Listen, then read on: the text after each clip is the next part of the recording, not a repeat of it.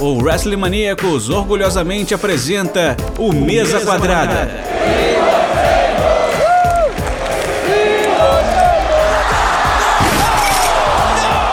O seu podcast semanal sobre tudo o que acontece dentro e fora dos quatro cantos do ringue.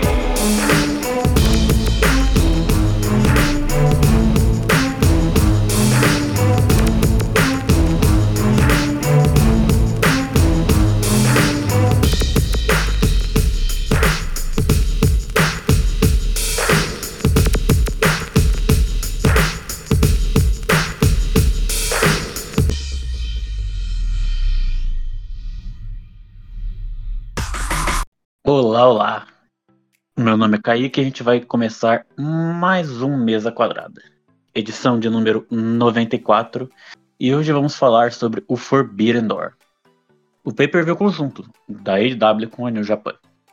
Esse pay-per-view foi grande, o pay-per-view da A E W geralmente é grande, mas teve bastante coisa boa, teve Dream Match, teve luta sendo cancelada, mas nada que passe perto da bruxa solta que rolou no passado com as lesões que escantearam mil... milhares, vários wrestlers no... e modificaram várias lutas no pay-per-view. E como o Mesa Quadrada é um podcast de debate, eu não poderia estar aqui sozinho. Então, comigo aqui estão o Felipe, da All Elite B R, nosso parceiro e comentarista da A E W. Felipe, dá seu oi. Opa, salve pessoal. Uh, da última vez que a gente conversou foi sobre o Double or Nothing, que não foi tão agradável assim, mas eu estou feliz por uh, dizer a vocês que dessa vez o Tony Khan realizou o Pix para a página, então serão só elogios de minha parte aqui. E estou animado para conversar com vocês sobre esse pay-per-view, que para mim teve pontos altíssimos, então a conversa tem tudo para ser muito, muito boa. Maravilha. Temos também o membro da nossa página, o César Mendoza. O César faz as coberturas no Twitter, então se você gosta dos Twitters, do, do Twitter, no, durante os, os eventos, o César é um dos principais responsáveis. Ele, o Isaac, a Andrea, fazem um trabalho excelente cobrindo os pay-per-views. César, dá seu oi aí. Olá, Isaac. Um gosto, um gosto comparecer mais uma vez na Mesa Quadrada para falar de, do segundo evento anual desta bela, bela parceria entre a A E W e New Japan. Uh, foi um baita, outro baita evento uh, produto desta parceria, e tomara que o Forbidden Door dois mil e vinte e quatro tenha o mesmo nível de qualidade um, que essas, essas últimas duas apresentações das duas empresas. Uh, mas um, vamos falar muito mais a detalhe uh, nesta crítica, um, mas eu vou adelantando que gostei muito do evento. E o outro membro que compõe a, o último lado da nossa mesa é ele, o homem, a lenda. Já foi comentarista da, a, da A E W aqui no Brasil, quando passava na T N T. Quer dizer, na Space aqui no Brasil, no caso. Ele que é já nome conhecidíssimo aí, o João Aranha. Dá sua boa noite, João. Grande salve, Kaique, Felipe, César, você que está ouvindo esse nosso Mesa Quadrada. É, tivemos mais uma vez a A E W com a Shin Ron e foi um baita evento. Me surpreendeu positivamente. Essas, essas junções, né, sempre me lembram muito videogame. Então, os sonhos vão virando realidade aos poucos e acho que, no resumo geral, tanto a A E W quanto a New Japan Pro Wrestling entregaram um baita evento e é isso que a gente vai conversar aqui. Obrigado pelo convite de vocês. Imagina. E foi um evento carregado. Tão carregado que o pré-show já teve quatro lutas. É... Nossa, é bastante coisa pra cobrir hoje. Então vamos lá. O pré-show, o Zero Hour, como ele é chamado, começou com... Aqui, os Best Friends barra Chaos, que é a formação com o Trent e o, e o Chuck, com o Rock Romero e a participação espe- especial de El Desperado, enfrentando a Mogu Embassy, que é a fusão da, da embaixada com a Mogu Affiliates do Swerve, que veio, veio lutar o Swerve, Brian Cage, o Toliona e o Cão. Calma, eu não sei falar o nome dele. O... Foi uma lutinha bem... Como é que eu posso falar? Protocolar, pra abrir o show, pra dar uma animada na galera. Com grande destaque aqui pras interações do, do Desperado, parecendo totalmente um peixe fora d'água.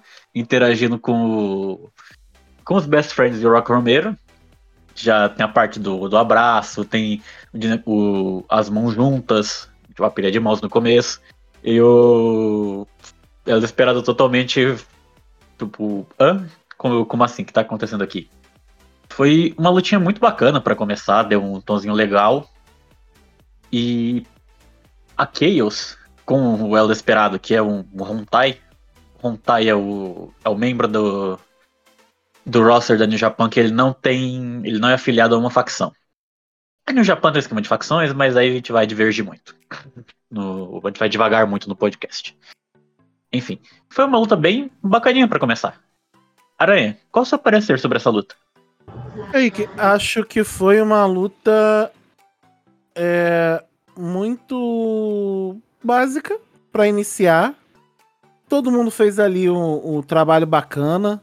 Não teve nada que fugisse muito do contexto, considerando que é uma luta é, pré-show. É... Não tem nem muito o que desenvolver, porque a luta caminhou sem... Parece até comentário de comentarista de, de futebol, né? Mas é isso, eles fizeram, a plateia ficou bem animada, isso eu achei bacana. Isso eu achei bacana, normalmente pré-show, né? O povo tá chegando ali, fica ainda meio, meio atordoado, mas achei que eles ficaram bem, bem animados. Eu Swerve ali finalizando a luta e dando a vitória aí pro Mogul Embassy. Isso, achei bom para um pré-show. Bom para um pré-show. Uma lutinha bem pra, pra aquecer mesmo.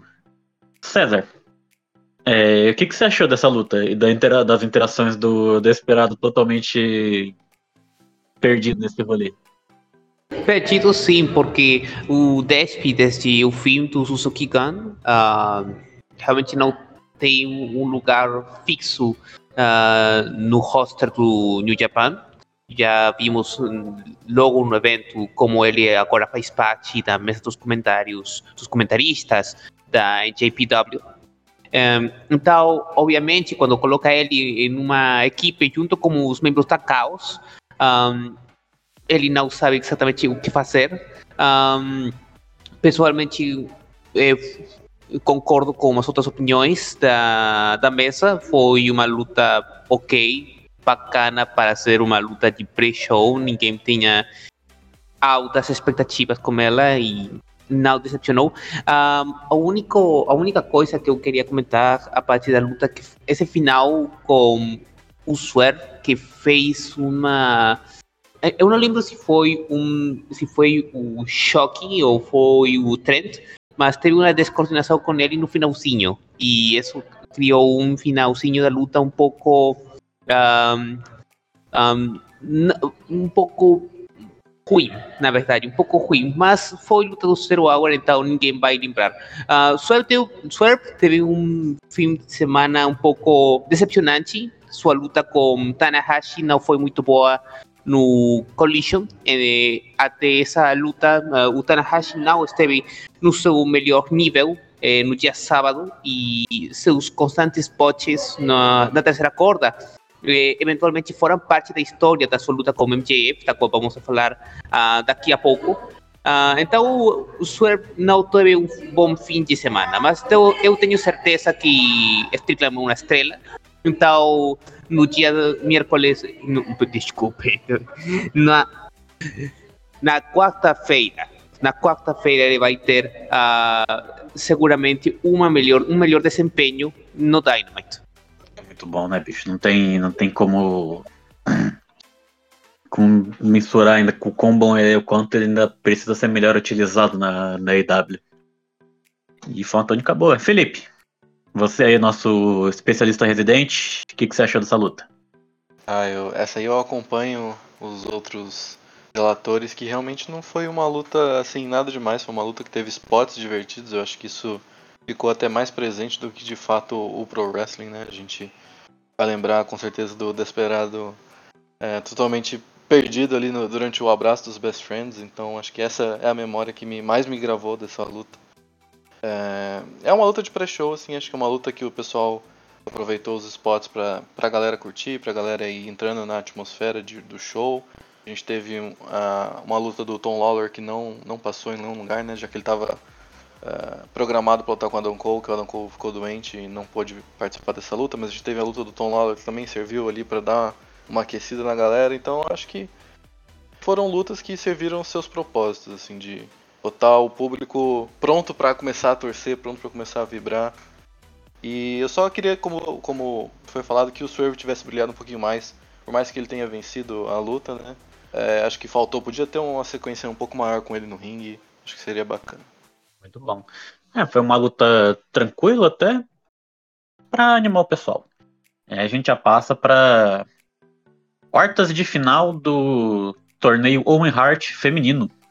Billie Starkz enfrenta Athena pela vaga na próxima fase.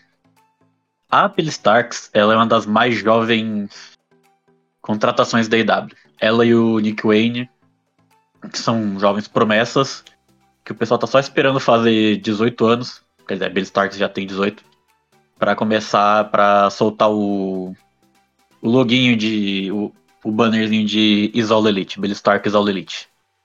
E a Billie Starkz, ela enfrentou na Athena uma veterana que tem de, experi- de tempo de experiência quase o que ela tem de idade. A Billie Starkz tem dezoito anos, a Athena tem dezesseis anos de experiência. Uh, e também é a atual campeã da Ring of Honor. E nisso a Athena começa a, a luta estendendo a mão para Billie Starkz, que seria uma, uma demonstração de respeito ao código de honra, o Code of Honor da Ring of Honor. Mas assim que a Billie Starkz puxa, a, aperta a mão da, da Athena, a campeã puxa ela para um soco, só que a novata é mais, é mais inteligente. Ela desvia e a luta ela começa a bater, só que esse controle não dura muito, porque a Athena é mais forte e mais experiente, então logo ela toma o controle. Após um momento onde rola uma troca de shotgun dropkicks, a, a Athena é, acaba rolando pro apron, e em um senton da terceira corda, que a Billie Starkz tentou, ela se deu muito mal porque a Athena saiu, então ela caiu de costas sozinha, naquele que chamam de lugar mais duro do ringue. A partir daí a Athena deu uma ajoelhada e usou um, uma variação do Stormbreaker dentro do ringue para conseguir a contagem e a vitória, seguindo para a próxima fase do torneio. Felipe, o que você achou da luta da, da Billie Starkz nesse pré-show? Olha, essa aí, é, para mim tem dois lados desse comentário. Porque por um lado eu queria ter visto uma luta mais competitiva, porque eu gosto da Billie, e eu tenho acompanhado o reinado da Athena no, na Ring of Honor e tá sensacional, então eu acho que se fosse uma luta designada a ter uns quinze minutos, ser uma luta competitiva, ali ter uns near falls pra, pra gente acreditar que a Billie podia, pudesse ganhar a luta e tudo mais, teria sido um combate muito bom, é, mas é, realmente a gente viu que foi designado mais pra ser um atropelo da Athena, e eu entendo esse motivo. É, pra mim ela tem que ganhar esse torneio da Owen Hart, porque a run que ela tá tendo Uh, na Ring of Honor tá fantástica como campeã pra mim. A segunda melhor campeã da, da A E W, que é, é o conglomerado A E W, né? É ela e o Orange Cassidy empatados ali em primeiro lugar, um em primeiro, outro em segundo, o que você quiser montar ali a sua ordem, mas pra mim ela tem sido uma campeã fantástica, ela merece vencer esse torneio. É, e quanto a essa luta, é o que eu falei. É, uma luta entre elas competitiva de quinze minutos pra mim seria fantástico, mas eu aprecio o que foi feito pelo que foi feito, né? Que foi mais um atropelo da Athena, a Athena saindo por cima, e torço para que seja o primeiro passo para a vitória dela na Owen Hart Cup. Muito bom. César, o que você achou dessa segunda luta? Uh, eu fiquei surpreso com a um, Billie. Eu vou admitir, eu realmente não acompanho muito Ring of Honor. Eu assisti alguns episódios, é, é, então eu já tinha conhecimento que o reinado da Athena, da Athena é realmente um dos melhores reinados neste momento em qualquer empresa importante dos Estados Unidos. Um, Mas então eu não fiquei surpreso quando vi que ela ainda era a grande lutadora que eh, eu lembrava que era. Mas Billie, Billie realmente foi uma surpresa para mim, considerando especialmente um, sua curta idade, sua, sua, seu curto tempo de experiência. Um, se não me engano, ela acabou o ensino médio há apenas umas semanas. Então, se para já ter esse nível de habilidade no ringue um, em tão pouco tempo, em tão pouco tempo, é realmente uh, assombroso. Acho que vai, ela vai ter um futuro muito prometedor, uh, tanto na A E W, se é que ela continuar comparecendo na empresa, como no, na indústria. Uh, mesmo assim, é, a, essa luta era para demonstrar ao público da A E W que, como eu, realmente não acompanha rigorosamente ao Ring of Honor, que Athena é uma Monster Heel, é uma máquina demoledora de luta livre nesses momentos, e que ela é uma campeã dominante. Uh, então, a luta cumpriu seu propósito. Eu envio meus parabéns para Billie e, e meus parabéns para Athena. Para mim, Athena é a, talvez a favorita, a favorita para ganhar uh, a Taça Owen, uh, mesmo se eu acho que ela tem um, outra concorrente que, se não ganhar a Athena, tem que ganhar a, a Willow Nightingale, que, da qual vamos a falar eh, logo nesta, nesta crítica, e que também acho que seria uma excelente candidata para a Taça Owen feminina. Muito bom, boa opinião. Aranha, a... A Billie é uma novata, e o César trouxe um fato real, que tava vendo ontem a, o pré-show, fazendo o roteiro, e eles falaram isso mesmo, ela se formou no ensino médio tem uma semana, acabou de sair da escola. O que, que você acha dessa luta e o que você acha do futuro da, da Billie Starkz? É impressionante, porque eu já tinha ouvido falar dela no ano passado, e só vi recentemente ela lutando na Ring of Honor contra, se não me engano, foi a Miranda Elias. E... e ela venceu. Eu sei que ela já tinha lutado contra a Jade Cargill e coisas do tipo dentro da A E W. Muito jovem. Me impressionou não só a habilidade, mas que ela bate forte, cara.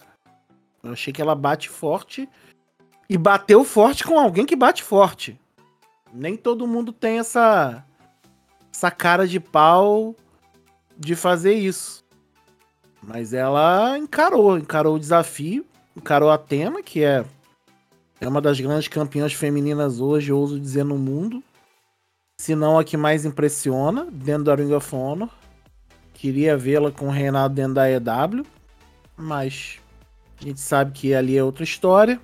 Mas a luta foi boa. Achei que o, o ponto alto da luta em si foi que, isso que eu falei, que as duas bateram muito forte, assim, foram golpes fortes, tem sequências finais, e tem uma sequência final ali da Athena que, que até impressiona, porque parece que, que ela vai pra quebrar mesmo, entendeu?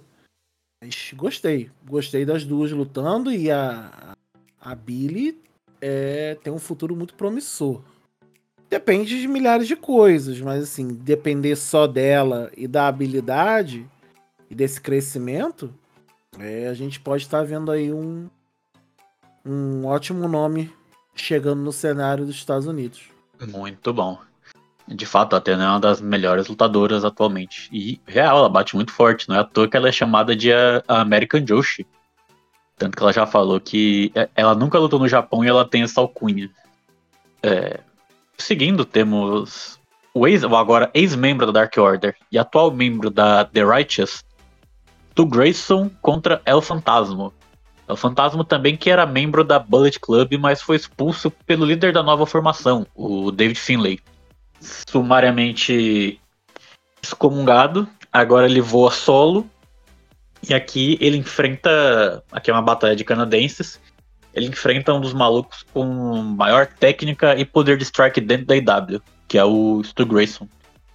É assim, ó, eu vou falar que essa nova roupagem do Stu Grayson se desvencilhando da Dark Order, do Evolution, que é seu parceiro de tag há mais de, acho que há quase vinte anos já, é muito boa. Ele é um lutador single muito bom e merece o destaque.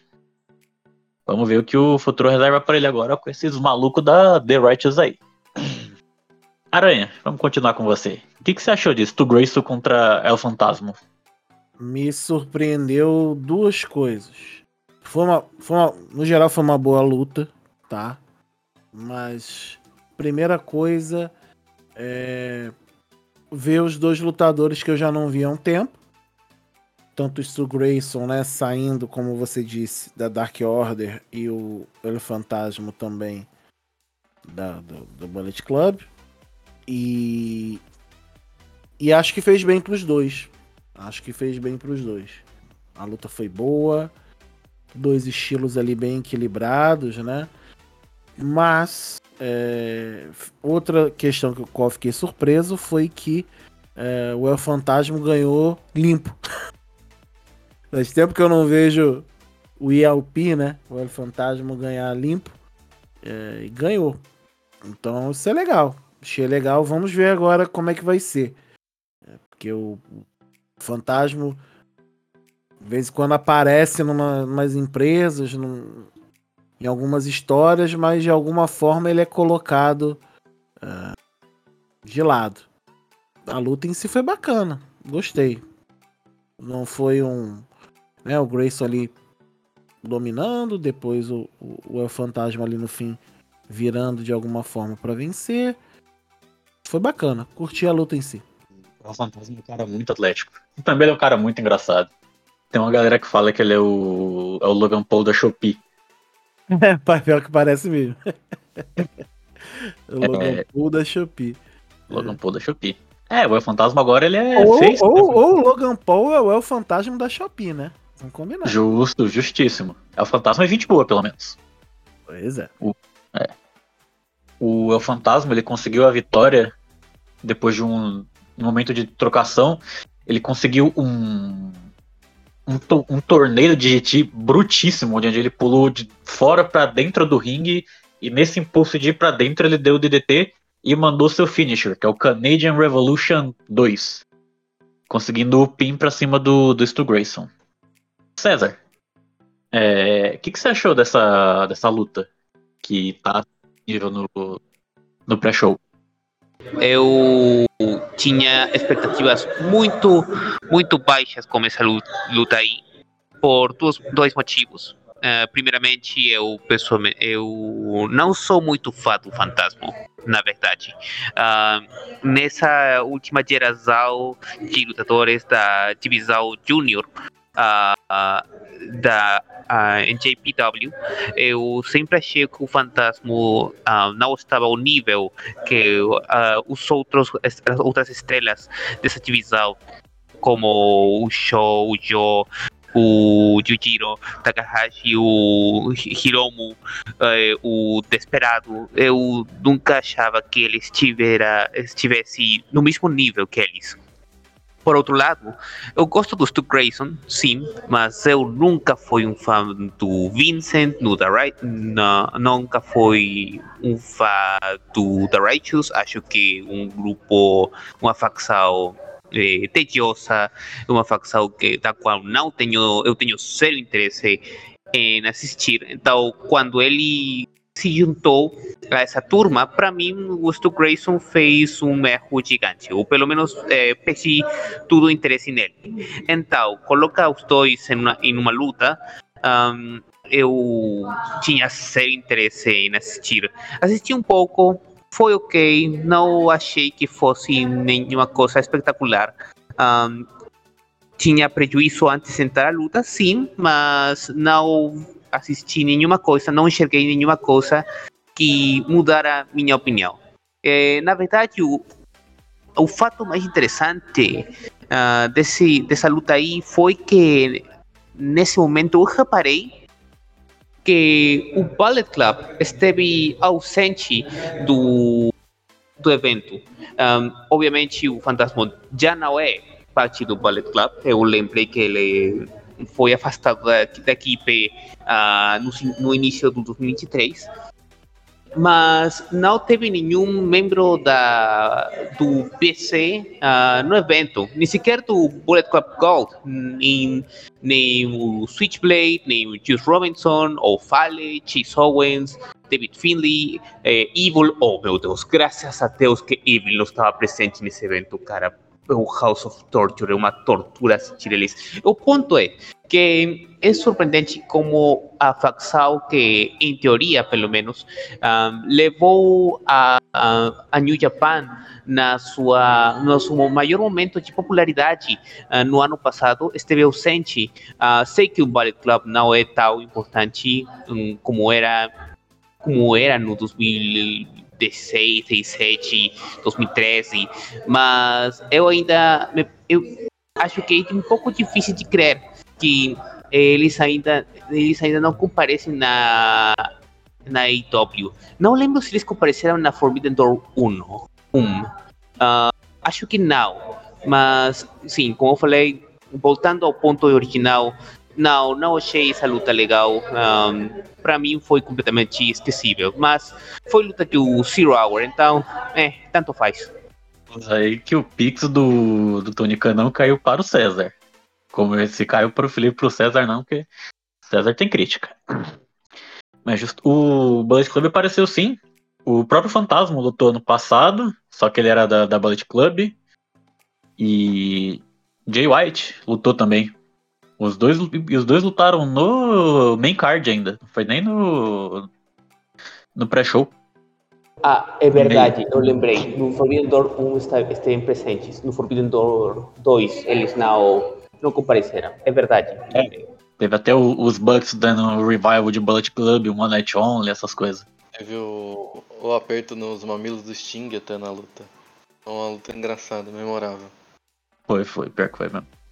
É, Felipe, tivemos a, uma troca de momentos aéreos com o El Phantasmo mandando o seu Thunder Sick, o, o seu Thunder Kiss oitenta e seis, e o Stu mostrando que ele também consegue voar, mandando o seu o quatrocentos e cinquenta Splash, que, é, que foi excelente. E, bom, com o final da luta, já, como já falou, já falei, o que, que você achou dessa, dessa luta aí?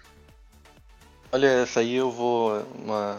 uma direção totalmente oposta ao César, que eu gostei, gostei bastante. Pra mim foi a luta que eu mais gostei do pré-show, principalmente pela sequência final, que você tinha mencionado mais cedo.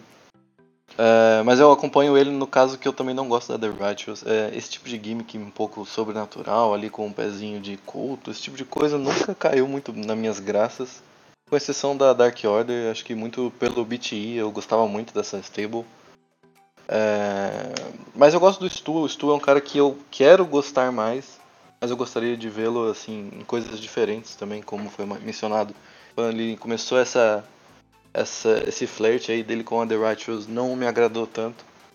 É, inclusive até foi levantada uma bola é, entre o pessoal que acompanhou o show com a gente lá, sobre o Stu na, num, numa G um, por exemplo, uma D um, eu acho que seria bem legal, já que ele é um cara extremamente talentoso no ringue, eu acho que é, assim, da primeira prateleira da E W, sem dúvida.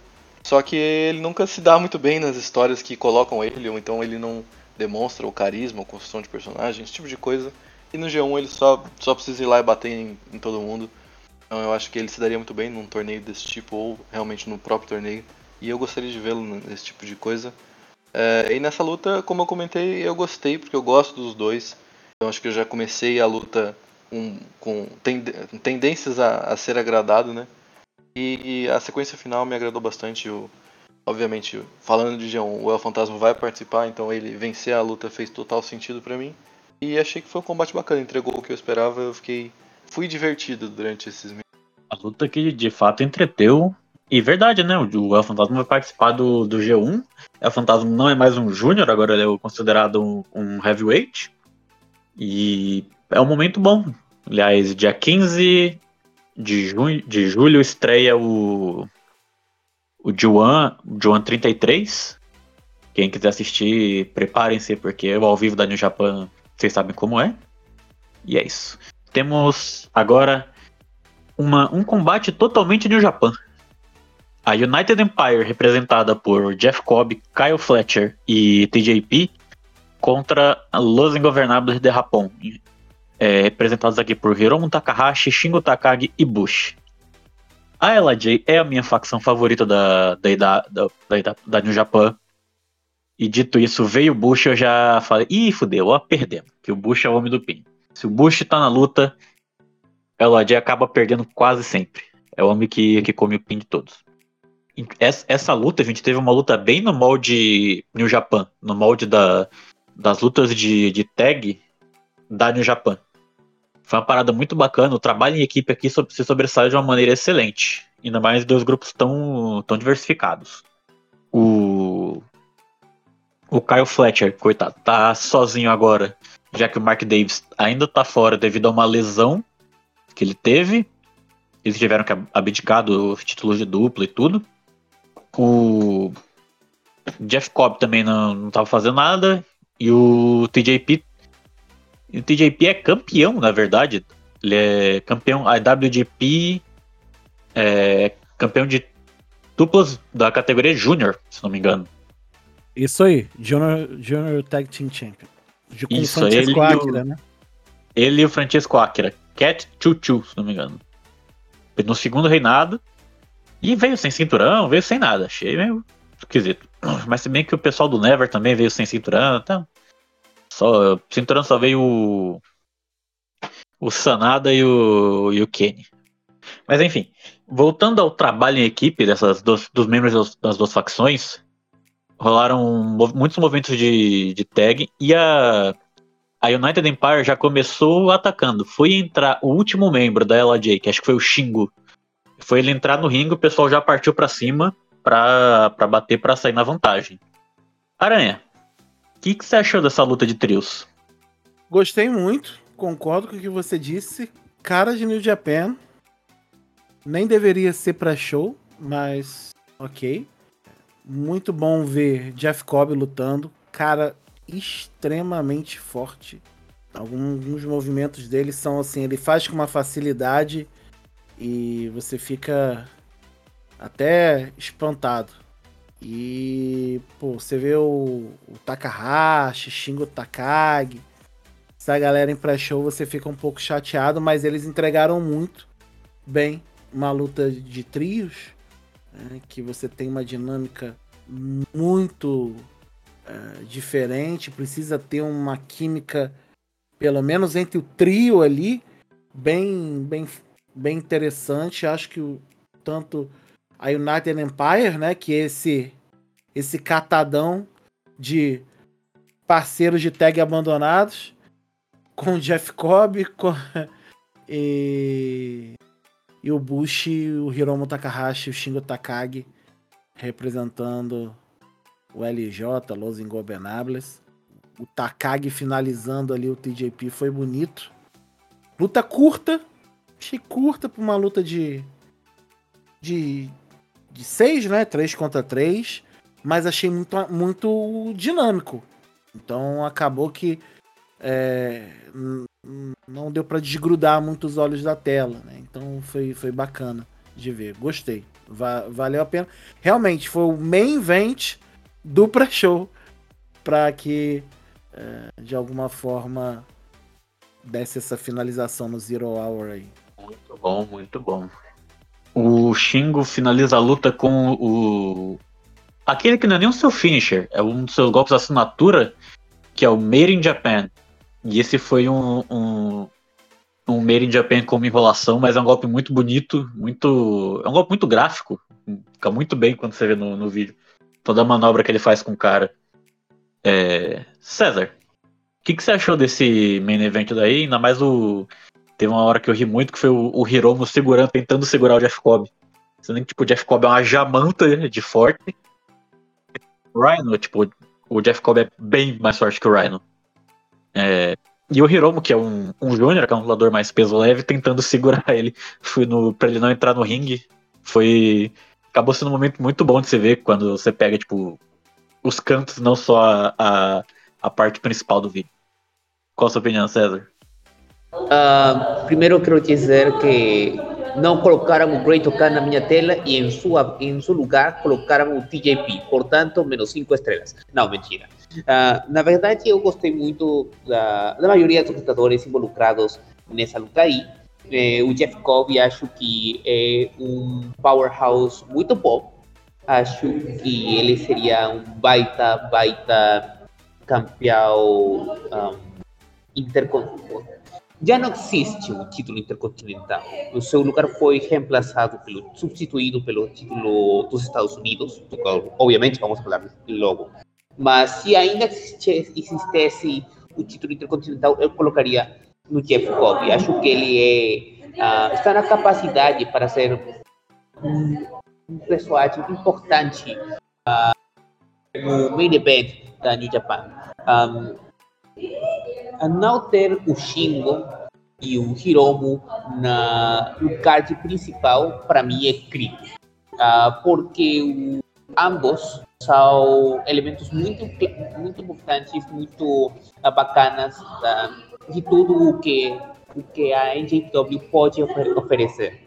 Um, pessoalmente, eu tinha muita mais pena pelo Hiromu, eh, porque ele nem sequer participou no evento do ano passado. Estava programado para comparecer na primeira Forbidden Door. Infelizmente, ele teve eh, uma enfermidade. Eh, Enquanto o Shingo, o Shingo é, para mim, Shingo é talvez a, é o meu favorito na N J P W nestes momentos. É, ele já ha sido o meu favorito na N J P W desde, desde, desde há muito tempo.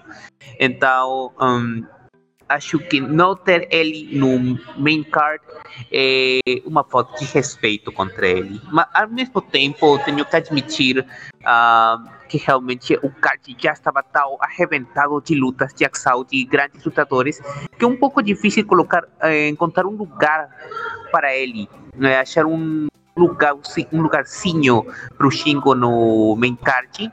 Esse é o problema com esse tipo de eventos, que tem tão poucas vagas disponíveis e tem tantos lutadores um, impressionantes que querem comparecer um, no show. É, enquanto a luta, a luta para mim foi incrível, uh, considerando as circunstâncias eh, nas quais eles trabalharam. Obviamente, luta de um pre-show, um, tem muito menos tempo para contar uma história, tem muito menos tempo para uh, fazer todos os movimentos no seu arsenal, mas as duas equipes uh, trabalharam muito bem. Um, e é isso, é, foi uma boa luta, foi um Uma, uma baita forma de fechar o pre-show, e eu tomara que Shingo e Hiromu uh, achem um lugar dentro do main card do dois mil e vinte e três. Muito bom, muito bom. O... Voltando ao Jeff Cobb, eu esqueci de comentar um ponto. O finisher dele, como o Aranha falou, o Tour of the Island, é, é um movimento que você tem que ter muita força de abdômen mesmo, porque ele joga, tipo, ele gira o maluco para um lado para jogar como tudo pro outro, e isso em fração de segundos, uma coisa absurda. É, é um finisher muito bonito de se ver, quem nunca viu, procure aí. Tour of the Island, é a Tour das Ilhas, para quem não fala inglês. Joga na tradução, joga Jeff Cobb Finisher que você vai achar, você vai ver como o negócio é bacana. Felipe, o que, que você achou desse encerramento de pré-show com, com o pé no acelerador, que foi essa luta? É, realmente foi uma luta muito curta. Também gostaria de ver é, alguns desses lutadores no card principal, mas foi bacana ali, foi, serviu, principalmente na entrada, né? Todo mundo comemorando muito nas entradas das duas, das duas, dos dois times, é, e deixou a galera bem animada pro show principal. É um ponto que eu, que eu gostaria de ressaltar aqui, que parece que a AEW é, tá levando bastante fé no Kyle Fletcher. É, Ele tem feito bastante luta, por mais que o seu parceiro esteja machucado no momento, ele tem feito bastante lutas nos shows da A E W e na Ring of Honor. Desafiou o Orange Cassidy recentemente, inclusive. E ele veio ali como peça central da United Empire, né? Foi o cara do meio na entrada, assim, que sempre parece um pouco mais importante. Eu confesso que eu esperava que o Jeff Cobb ficasse no meio na entrada, mas... Enfim, então eu acho que isso pode, pode nos dar a entender, assim, que a A E W tem o Kyle Fletcher e a Aussie Open, assim, em uma, um, um, tem um, peda- um carinho especial por eles, um, um push no futuro que, eu, que me deixaria bem contente. É, mas sobre a luta realmente não, não dá pra falar muita coisa, porque foram apenas sete minutos, eu acho, de combate. É, e assim, como foi falado, eu gostaria de ver o Hiromu é, no card principal. Eu acho que ele contra o Darby é uma das lutas que eu gostaria de ver num possível Forbidden Door dois mil e vinte e quatro. Então é, fica aquele gostinho de quero mais, assim, vendo essas estrelas é, lutando de fato no Forbidden Door, mas não sendo usadas da maneira que a gente espera que elas sejam no futuro. Bom, isso aqui foi só o pré-show. É, agora a gente vai pro evento principal e a gente já começa com a luta pelo título peso pesado da I W. M J F falou que soltou uma promo, acho que no, no Dynamite ou foi no, no Collision, não me lembro, falando que se ele não, que ele não ia ficar no meio do card, esperando no meio do card, ou ele tava no main event ou ele simplesmente ia fazer a primeira luta e ir embora, que ele não ia se demorar num, numa cesspool que ele chama, que ele chama que não me pergunte a tradução, como Toronto. Então ele fez a, a primeira luta, ele já começa imitando o, o Tanahashi, seu air guitar, só que não demora muito, ele já sai do ringue. E o, o Tanahashi já começa a chamar ele de covarde, puxa os cantos de covarde, covarde, covarde, o que deixa ele, visivelmente deixa ele bravo, foi o que é uma, é uma das tônicas da rivalidade dele com o Adam Cole. Ser chamado de covarde deixa ele muito bravo. E nessa ele volta, eles começam a se enfrentar. Com a sua catimba. O, e o Ice também com a sua força, com o seu estilo. A luta vai, vai seguindo e termina com a vitória do M J F. Ao usar o anel de diamante para dar um soco no, no Tanahashi. Enquanto o Bryce estava distraído. E com isso conseguiu a contagem. Uh, Felipe. O que, que você achou dessa luta de abertura do, do pay-per-view? Eu gostei muito dessa luta, eu gostei bastante mesmo. É, quando a gente fez o... A gente faz semanalmente, né, o Café com Lutinha. E falando sobre essa luta, eu já imaginava alguma coisa mais ou menos assim. Porque o M J F, tanto em personagem quanto o que a gente pode... A gente, a gente acha, né, da, da pessoa, ele parece ser um cara bem inteligente.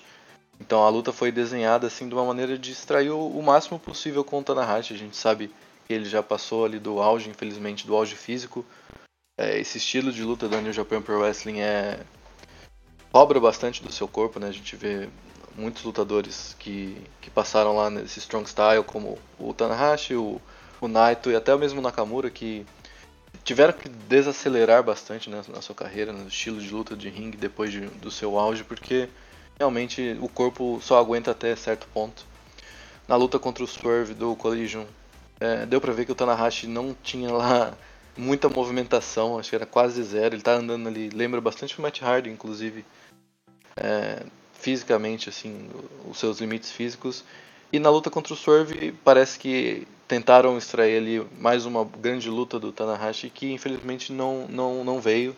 E, e aqui no, no Forbidden Door, eu acredito que eles fizeram uma luta pensada realmente nas características que ele podia entregar o, né, hoje, né? E eu achei que foi bem positivo, eu achei que foi uma luta bem, é, bem trabalhada, bem, bem designada, assim como eu mencionei. E foi o M J F fazendo ali seus taunts, provocando o Tanahashi. É, teve aquele, como o César falou anteriormente, teve o, o callback daquele spot que o Tanahashi escorregou no Collision, que aquele parecia que ia escorregar, que não ia, aí o M J F foi lá e fez um superplex, foi bacana. É, obviamente o M J F não iria perder esse título aqui pro Tanahashi, mas eu achei que foi uma luta legal. Acho que ter uma vitória defendida, um, o seu título defendido contra o Tanahashi é sempre uma marca legal, uma marca bacana pro campeão. Eu achava inclusive também que essa, o spot dessa luta, se é a luta de abertura, serviria pro M J F interromper ou atacar o Adam Cole depois da luta dele, que a, a gente já conversou que infelizmente não aconteceu. Mas eu achei que foi uma opening match bem bacana, eu acho que serviu É, para o que a gente esperava. Acho que com as condições físicas do Tanahashi, essa foi uma das melhores matches que a gente poderia ter tido e eu saí bem satisfeito. Muito bom. Um spot engraçado que teve foi o o M J F no Cobra Twist e ele querendo ele segurando as cordas até o momento que ele vira pro o Bryce vira e fala: "Você tem que soltar. Você vai fazer o quê?" O Bryce vai dar um bicudão na mão dele. E o Tanahashi consegue fazer um, um arm drag. Aranha, essa luta já Já começou com, com a lenda da New Japan, um dos maiores símbolos da empresa. Acho que atrás do Inoki, e, não, e pouquíssima gente fica ali na, nesse hall. O que, que você achou dessa luta? Olha, eu vou um pouco no que o Felipe disse. Eu acho que foi bom, ok. M J F uh, e o Tanahashi, a gente já esperava algo bem parecido. Tanahashi, essa coisa dele ser, né, o babyface e tudo mais. O M J F ser o, o vilão debochado. Penso que eles pudessem entregar mais, mas essa observação do Felipe é muito interessante. O tempo já tá cobrando do, do Tanahashi. Porque a gente sabe, já discute há muito tempo isso, a, a luta livre, ela cobra, né, o preço dela, ainda mais dentro de um, de um contexto como é o Pro Wrestling, o Pro Wrestling japonês, que tem essa fama de ser mais intenso e mais forte, mais impactante do que os estilos mais famosos, então cobra. E o Tanahashi já tá sentindo. Ele é um, um ícone. Não sei se é o lado de Inoki, né? Acho que talvez já seria algo mais complicado. Mas é, do, dos tempos modernos, vamos dizer assim, da, da Shinhon, é, é um dos grandes, sem dúvida, da história. E, e acho que foi na linha do que seria a luta. M J F não ia perder essa luta. Eu ficaria surpreso aqui se falassem que o Tanahashi pegou o título da E W, mas não ia ser, e foi isso. É. Agora, M J F, vamos ver pra como que vai ser esse caminho dele com a Adam Cole. Eu, eu, eu tô vendo que até mesmo pra um cara como o M J F, as coisas estão começando a chegar num ponto em, de, de ruptura. Mas a luta em si foi, foi bacana. E... Bacana, né? Ok. Né? Não, não, não passou disso. É isso. Nada mais o que dizer sobre esse embate aí. Muito bom, muito bom. César, sua vez de comentar agora.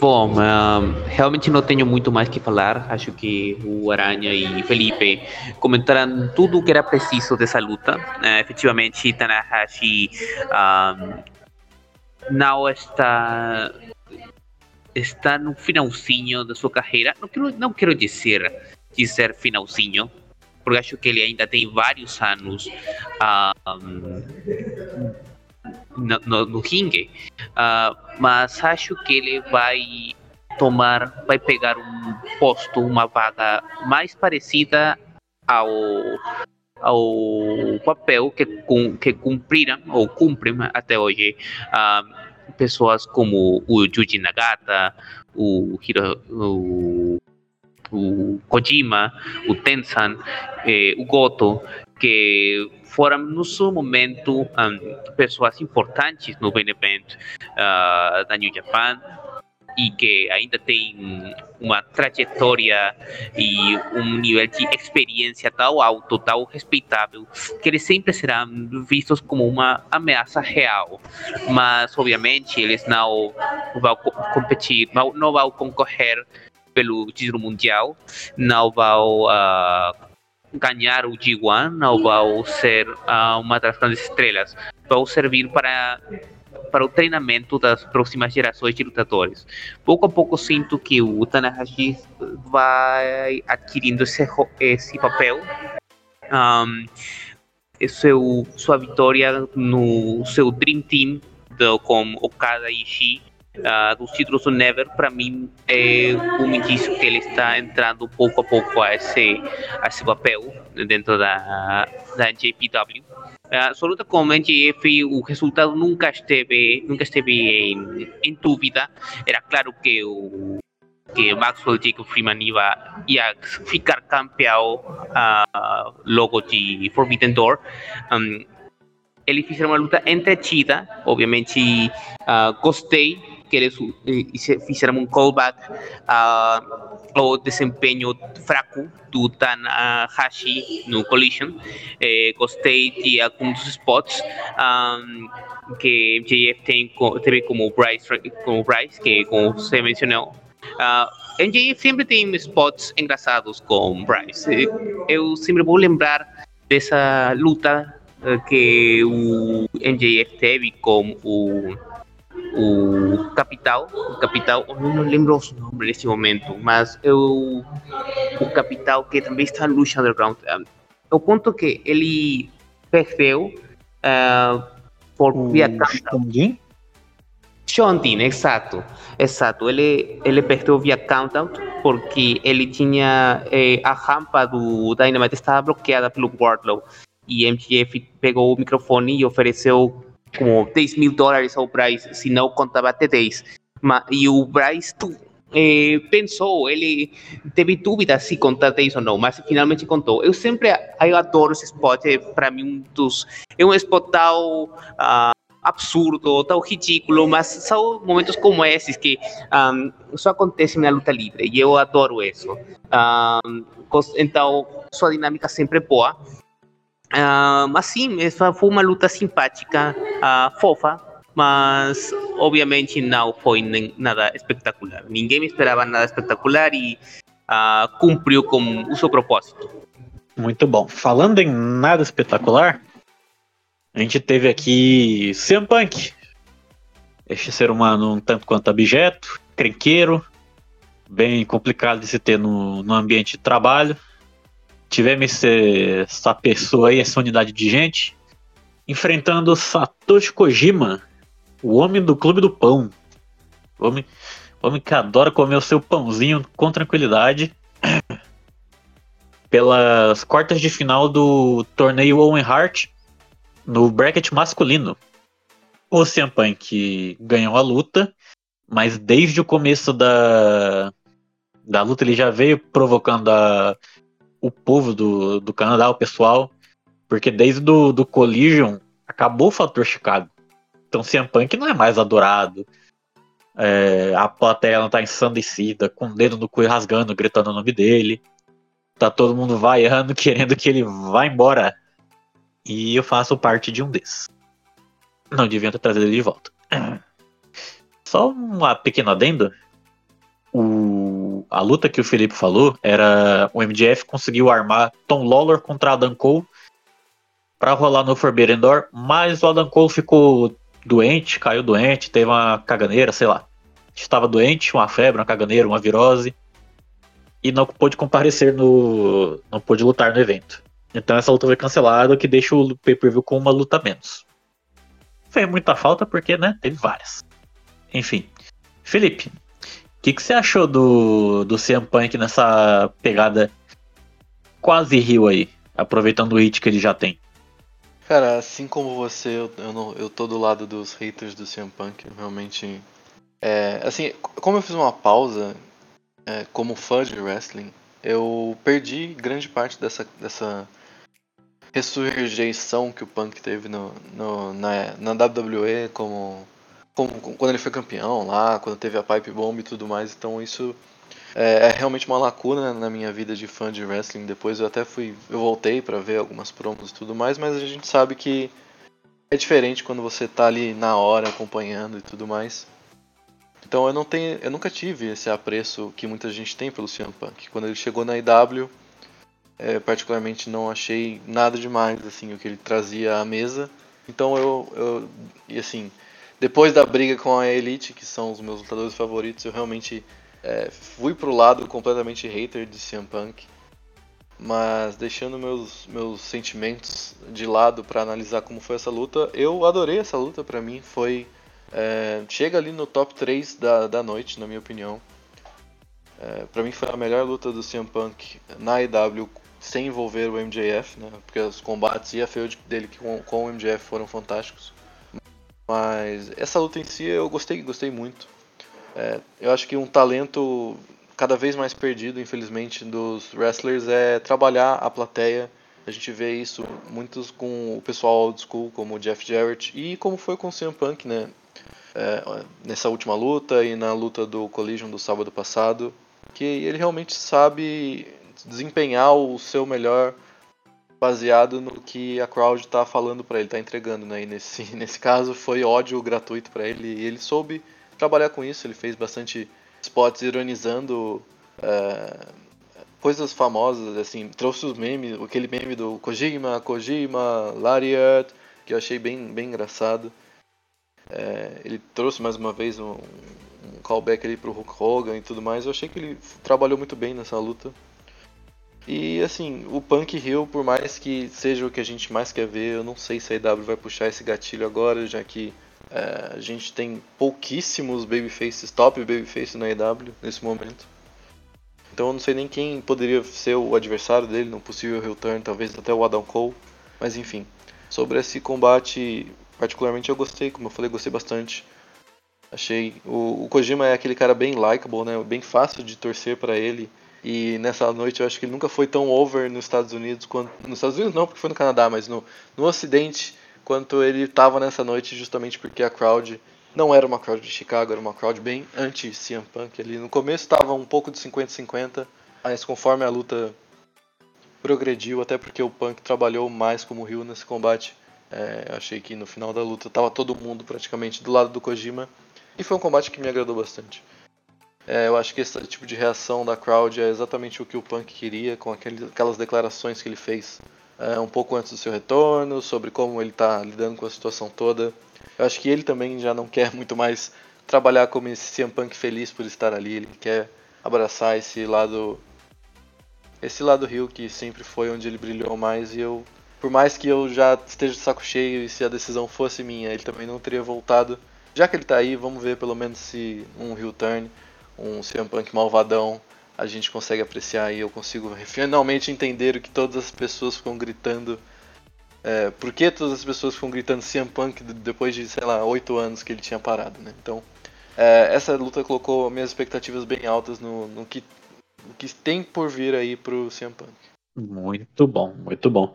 Sim, o C M Punk usou muito taunt com a, com a torcida, e foi um momento que eu fiquei até surpreso, ele enfrentando alguém da New Japan, já que ele reclamou que o Hangman foi, foi lutador stiff, stiffou ele um pouquinho.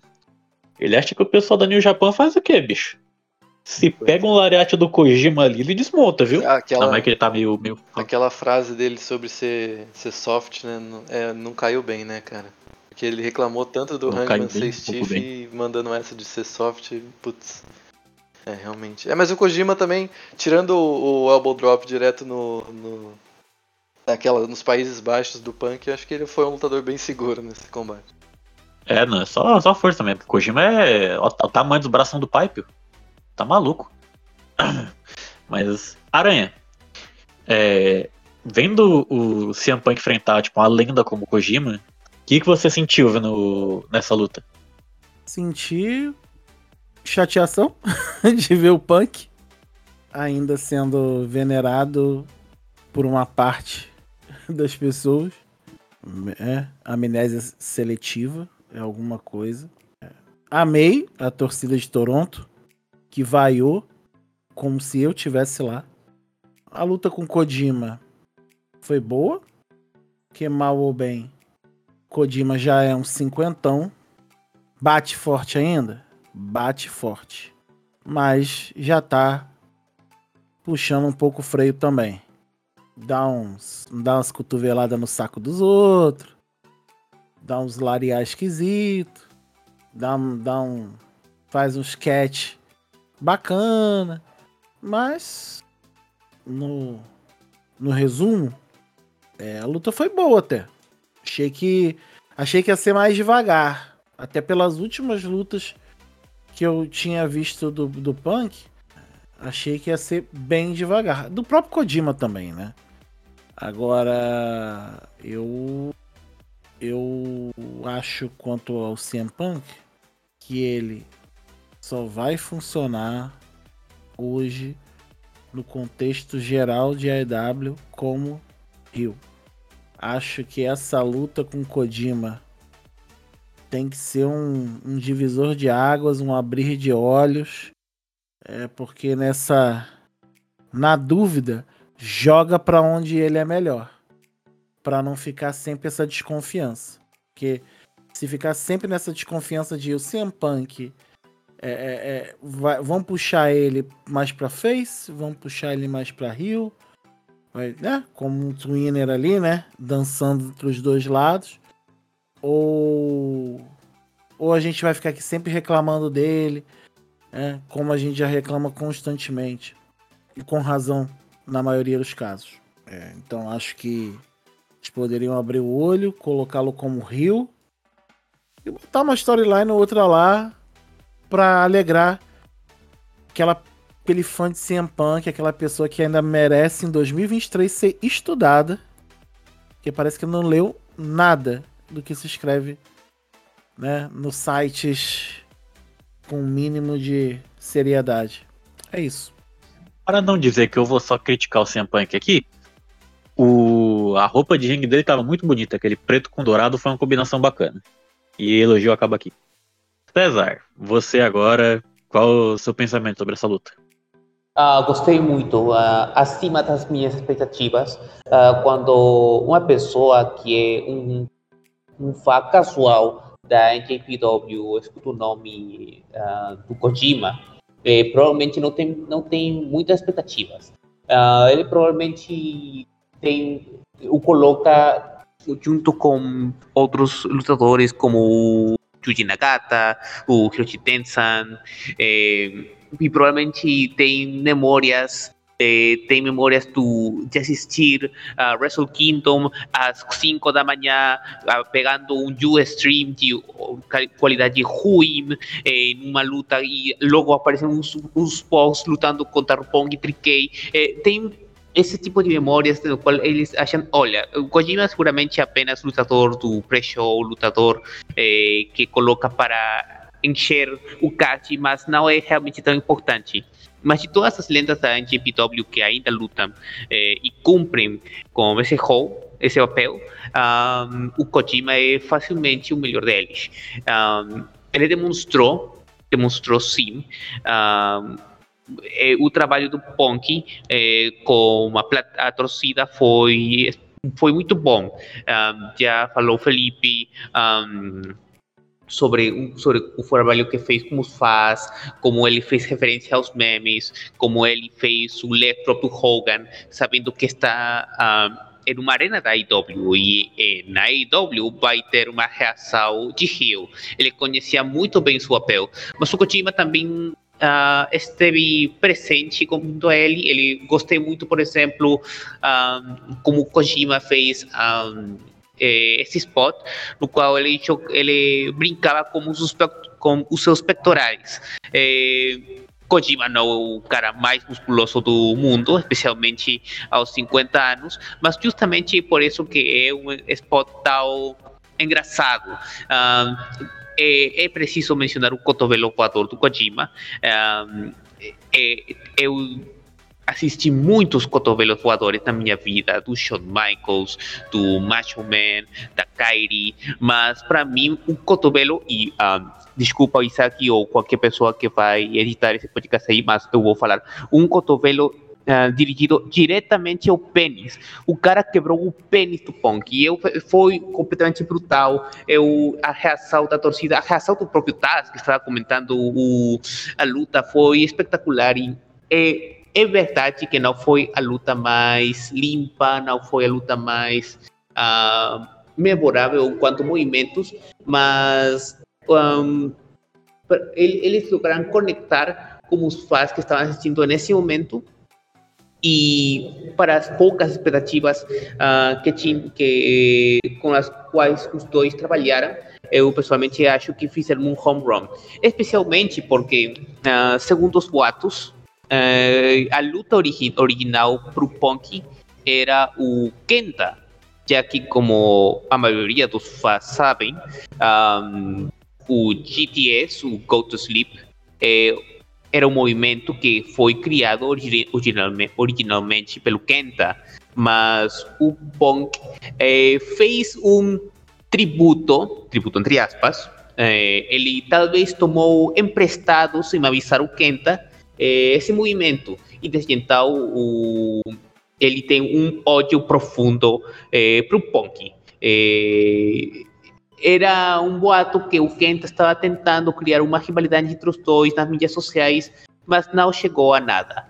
Aparentemente porque o Kenta um, foi notificado que se a luta acontecia, ele ia perder. E não queria perder. Um, não sei o que esperava, considerando que a luta ia ser em América e não no Japão. Ia ser na I W, não eh, na, em J P W, onde talvez tinha alguma possibilidade de ganhar. Um, mas a luta caiu. O Kojima, como é usual, foi um substituto de última... de último minuto, mas foi um substituto ótimo e, e para mim uh, os dois fizeram, fizeram uma boa luta um, e uma boa, um bom início do, da taça Over masculina. Muito bom, muito bom. Falta alguém comentar? Todo mundo já comentou? Sim. Então maravilha, vamos seguir. Agora a gente teve aqui a luta que foi a minha favorita da noite, a Fatal four way pelo A E W International Championship. Orange Cassidy enfrentou Katsuyori Shibata, Daniel Garcia e Zack Sabre Júnior E meus amigos, que luta! Uma da, das tônicas dessa luta foi principalmente a rivalidade que, que existe entre o Zack Sabre Júnior e o Shibata.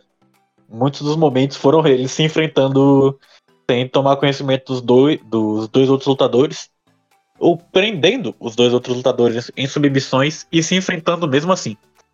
É uma rivalidade muito boa. São dois lutadores técnicos. E o Shibata, além de ser técnico, ele tem um, um nível de strike absurdo. Quem não conhece Katsuyori Shibata, é, procure conhecer, é um lutador muito bom. Teve uma das piores lesões do, no Pro Wrestling que eu já vi. Que pouco depois daquela lesão era morte, basicamente.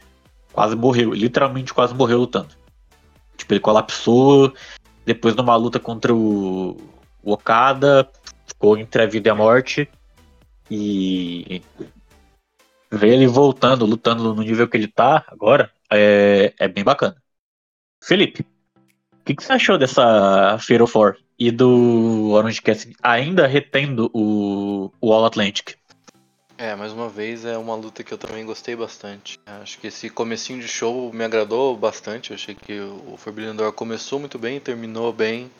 Por mais que ali no meio a gente tenha tido umas lutinhas que caíram um pouco o, o grau de, de excitamento que eu tava no momento. Mas eu achei, essa luta foi bem bacana, eu achei que ela também, pra mim, entraria no meu top três facilmente. Se tivesse uns cinco minutinhos a mais, eu achei que foi uma luta bem curta. Quando eu tava esperando a luta pegar fogo de vez, assim, eles acabaram. Eu acho que às vezes isso acontece, principalmente nos shows da New Japan, isso acontecia bastante pra mim. Então, eu achei que é, foi, foi uma, uma memória desbloqueada ali, a nostalgia de, como foi falado, a gente tá de madrugada assistindo pelo Taima. E uma luta acabar antes do que a gente gostaria. Esse foi, foi o meu sentimento nesse caso. Porque eu tava gostando bastante da luta. Os quatro são muito talentosos. A rivalidade do Shibata e do Zack Sabre Júnior, como você falou, é uma rivalidade histórica, né? Foi a primeira luta do Shibata, se não me engano, desde na sua volta, né? Foi o Zack Sabre Júnior. Mas a parte da New Japan eu deixo pra vocês falarem melhor. Eu não sou nem um pouco tão familiarizado com o New Japan Pro Wrestling quanto vocês. Mas na parte da I W, o Cassidy chegou, é, empatou o, o número de defesas da Jade Cargill em metade do tempo, basicamente vinte e cinco defesas para o Orange Cassidy. É, e como a gente falou mais cedo, para mim ele é um dos melhores campeões da empresa, empatado com a Athena ali. É, esse reinado tem sido excelente, tem criado lutas fantásticas. Esse, essa dualidade, para mim, muito cômica e muito boa, muito bem feita, de ter o Workhorse Champion que luta toda semana, tá sempre defendendo o título, ser o cara mais preguiçoso do mundo na gimmick. Eu acho que caiu muito bem, faz um... ele tem desempenhado esse papel de forma excelente. É... Mas para mim o final da luta basicamente selou esse reinado do Orange Cassidy.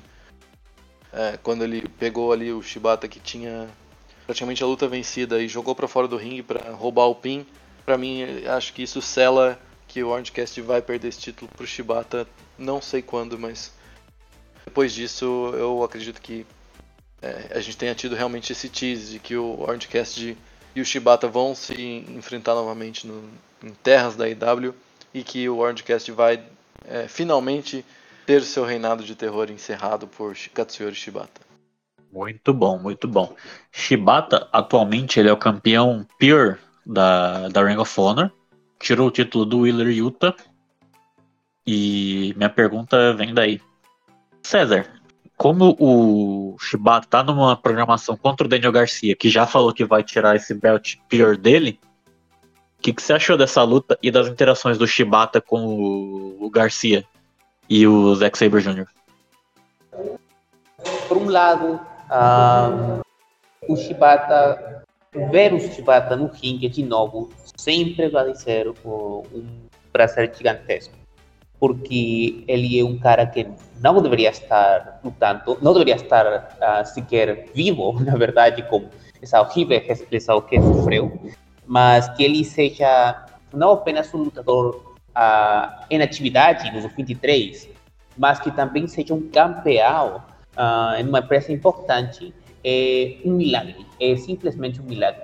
Uh, infelizmente, eu não gosto do Garcia, uh, acho que ele teve a possibilidade de virar uma peça importante no sindicato da I W, um, como essa storyline que fez como o J A S, o Jericho Compensation Society e o Blackpool Combat Club, como Danielson, Bryan Danielson.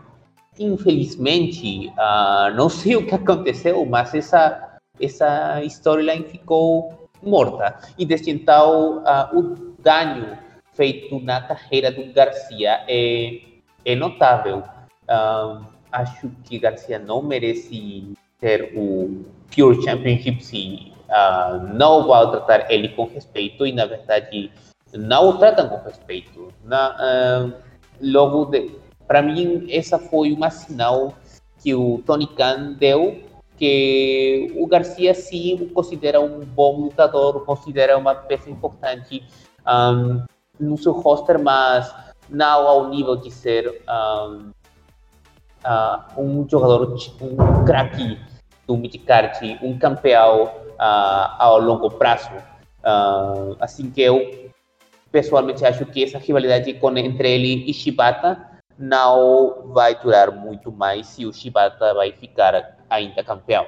Uh, enquanto o Zack Sabre Júnior, um, eu tenho, sempre tenho opiniões divididas sobre ele, porque por um lado eu gosto muito da ideia do Zack Sabre Júnior. Eh, eu adoro a ideia de um lutador fraco, um, ou talvez não tão gigante ou tão forte, mas que ele é muito habilidoso com as submissões, ele tem um, uma infinidade de chaves Um, no seu arsenal, mas ao mesmo tempo eu vou admitir que seu, seu estilo de luta, um, o uso de, das articulações, as articulações da, das mãos, dos pés, do braço, um, acho que é um estilo de luta um pouco chato. Um, portanto, eu nunca fui muito fã dele. Mesmo assim, um, quando ele tem uma boa luta, com bons, quando ele tem bons oponentes, pode entregar uma luta excelente. Uh, esse foi o caso ali. Para mim, uh, Orange Cassidy, que é um dos heróis uh, não, que não faltavam apreciados dentro da I W uh, por muito tempo, achava que o Orange Cassidy uh, merecia ter um título individual, finalmente depois de ser uh, uma pessoa tão uh, memorável. Uh, eu, eu considero ele uma das verdadeiras estrelas da I W, como crescidas, um, criadas pela empresa. Um, e, eles três, eh, Zack Sabre Júnior, eh, Shibata e Cassidy, estiveram à altura da luta. Garcia não considerei que teve um desempenho tão bom assim, mesmo se não estragou a luta. Um, também acho que vem uma luta entre Garcia, desculpa, entre Shibata e um, Orange. Mesmo se não acho que a diferença... Ah, eu pessoalmente discordo com o Felipe, não acho que o Shibata vai derrotar o uh, O C. Para mim, esse, esse título tem que, vai ser tirado por um lutador que tenha um futuro importante na empresa e acho que o Shibata, se bem é membro do elenco da R O H, para mim o Sonic vai entregar o título para alguém que seja criado pela I W, uh, alguém que seja, tenha ainda mais potencial uh, para ter um título igual ao Chipom, que é o reinado longo do Orange Cassidy. Se eu tivesse que dar um nome, um nome agora, eu escolheria o Takeshita. Eu pessoalmente acho que o Takeshita vai tirar o título do Orange Cassidy. Mas enquanto o Shibata, não. Não acho que ele seja a, a escolha correta. Mesmo se eu acho que um Cassidy versus Shibata dois está nos planos da empresa uh, daqui a pouco. Muito bem, muito bem. E Aranha, é, visto que o, na, prime, na primeira interação entre o, o Shibata e o Zack Sabre Júnior, eles começaram simplesmente a ignorar o Daniel Garcia e a, dar, a afastar ele dando porrada pra ficar se batendo entre eles. O que, que você achou dessa, desse revival, dessa, dessa feud que nunca vai morrer, desse ódio, entre aspas, entre os lutadores? E, e como isso foi influen, influenciar, influen, opa, influenciável não, influente na, na luta? Olha, qualquer rivalidade revivida, né, é bom nesse tipo de evento que você faz um, um crossover, né? Um encontro entre duas empresas com lutadores que já tiveram históricos anteriores. A luta em si, ela foi, pra mim, uma das melhores da noite. Uma das duas melhores da noite, junto com, com a que a gente vai comentar mais à frente do, do Bryan Danielson e do Rainmaker Kazuchika Okada. Né? Foi uma luta em que são quatro caras com histórico técnico muito grande. O Cassidy é o que tem menos histórico, mas tem se mostrado no estilo dele, um cara bem técnico também. É, estilo, né, de humor e tudo mais. O, o Zack Sabre Júnior dispensa comentários, tirando aquele cinturão horroroso da N J P W, que precisa ser mudado imediatamente. Né? Pegou três latões do lixo e bateu ali, escreveu N J P W hoje e é isso. O N J P W pode dar um cinturão mais digno pro campeão da televisão, né? O Daniel Garcia é um cara muito bom, porém é um cara que falta para ele esse elemento do entretenimento que agora ele ali no, no J A S, ele tá aprendendo um pouco com o Jericho, né? Então, tanto que é, vem como entertainer, né? Dando reboladinha e tal. Mas é um cara muito bom mesmo. Vale, vale o, o, a aposta. E o Katsuyori Shibata, vocês já falaram muito bem a história dele aí. É uma história louca. De talvez de, desses que aposentaram e voltaram no mundo da luta livre. É, se não é o que mais me impressiona, é um dos que mais me impressiona até hoje. E os quatro lutaram muito, muito bem.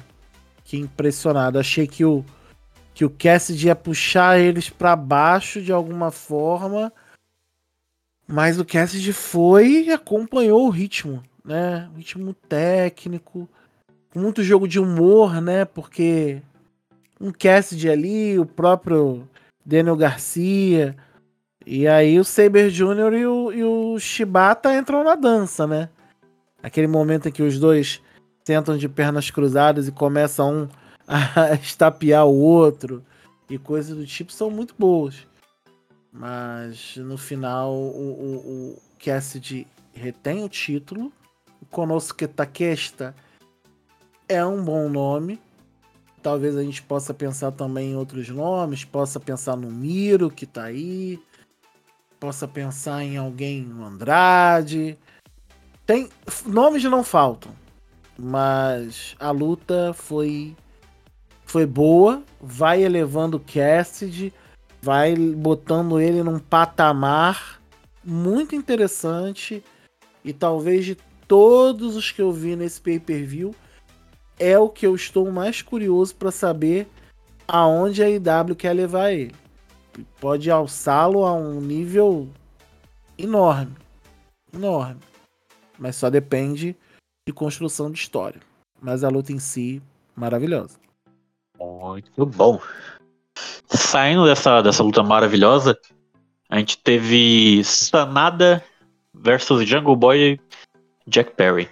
Sanada, que é o atual campeão I W G P World Heavyweight Champion, e o, o Jungle Boy, que teve na luta. O Sanada fez um Open Challenge há umas semanas atrás, e o Jack Perry aceitou, e foi o que levou essa luta.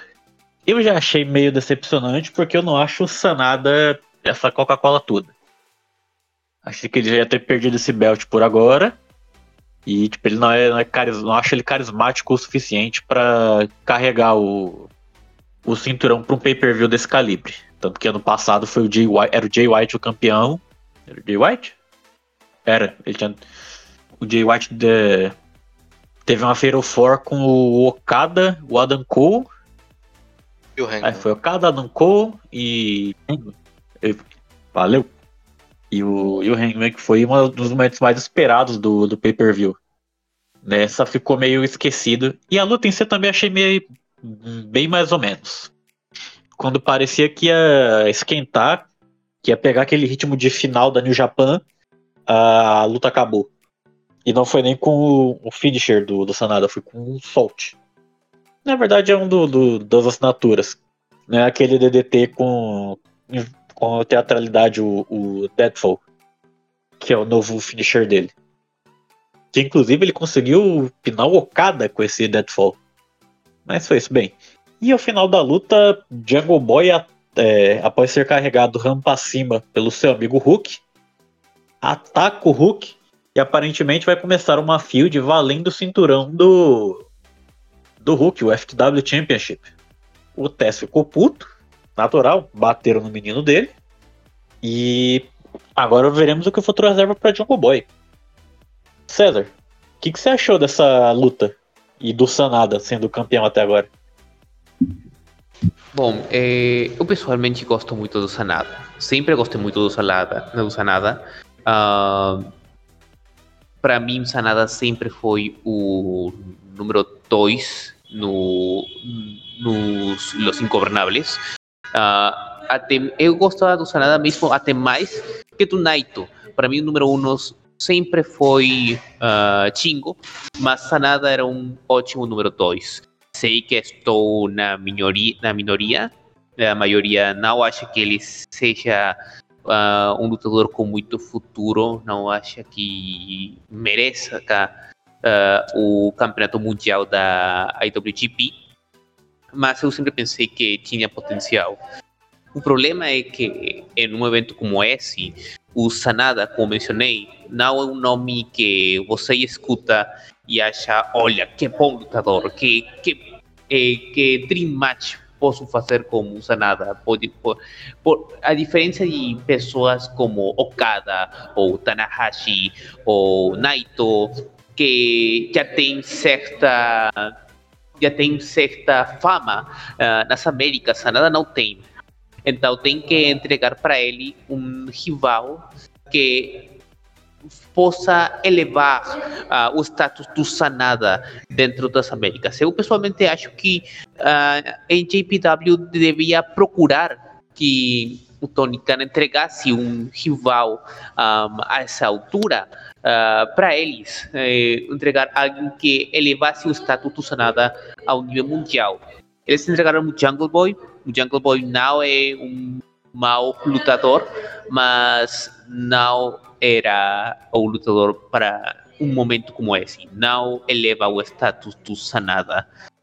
Eu sei que pessoas como Moxley ou Omega ou Danielson já tinham uma luta, já tinham suas, suas próprias rivalidades, então não estavam, não estavam disponíveis mas acho que até lutadores do Michikashi, eh, como Penta, Pentagon ou Alistair Black, ou, desculpe, Malakai Black, desculpe, eh, esse era o nome da W W E, uh, Malakai Black, o Miro, uh, o Rey Fênix, eles tivessem sido melhores escolhas, e acho que tivessem entregado uma luta, uma luta melhor da que o Jungle Boy fez.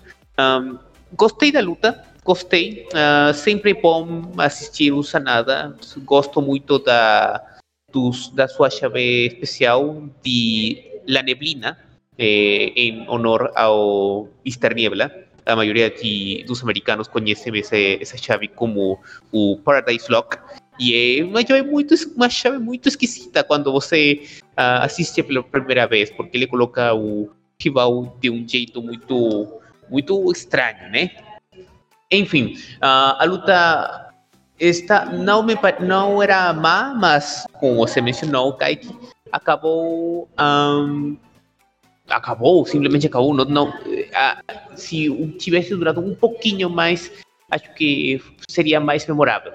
Mas a luta foi apenas um veículo para levar uh, ao heel turn do Jungle Boy. E o heel turn foi muito bem feito. Uh, a atuação do Taz nos comentários foi excepcional. Ele fez o... Ele foi a estrela do segmento. Uh, mais, que, do, mais que o Jungle Boy, se não tivesse o Taz na mesa dos comentários, para mim, Messi Hilton não tivesse, não tivesse sido tão memorável. Eh, o problema é que uh, estão tratando o título mundial da I W G P como apenas um, um objeto para uh, avançar a storyline da outra empresa. Para mim, essa é um pouco uma falta de respeito para a N J P W. E se eu fosse o representante da N J P W, não deixaria que fizesse isso com o meu campeão mundial. Um, então, para mim, o, a AEW não tratou o Sanada, ou nem sequer o Sanada, não tratou o título mundial da, do seu parceiro eh, como o respeito necessário. E mesmo se foi uma luta ok, eh, eu esperava um melhor trato para o título mundial da maior empresa, maior empresa de wrestling no Japão. Eh, esperava que fosse apresentada em uma luta de mais calibre. Muito bom, muito bom. É, concordo com o que você falou. Merecia mesmo um calibre maior. E com isso vem a pergunta pro, pro Aranha.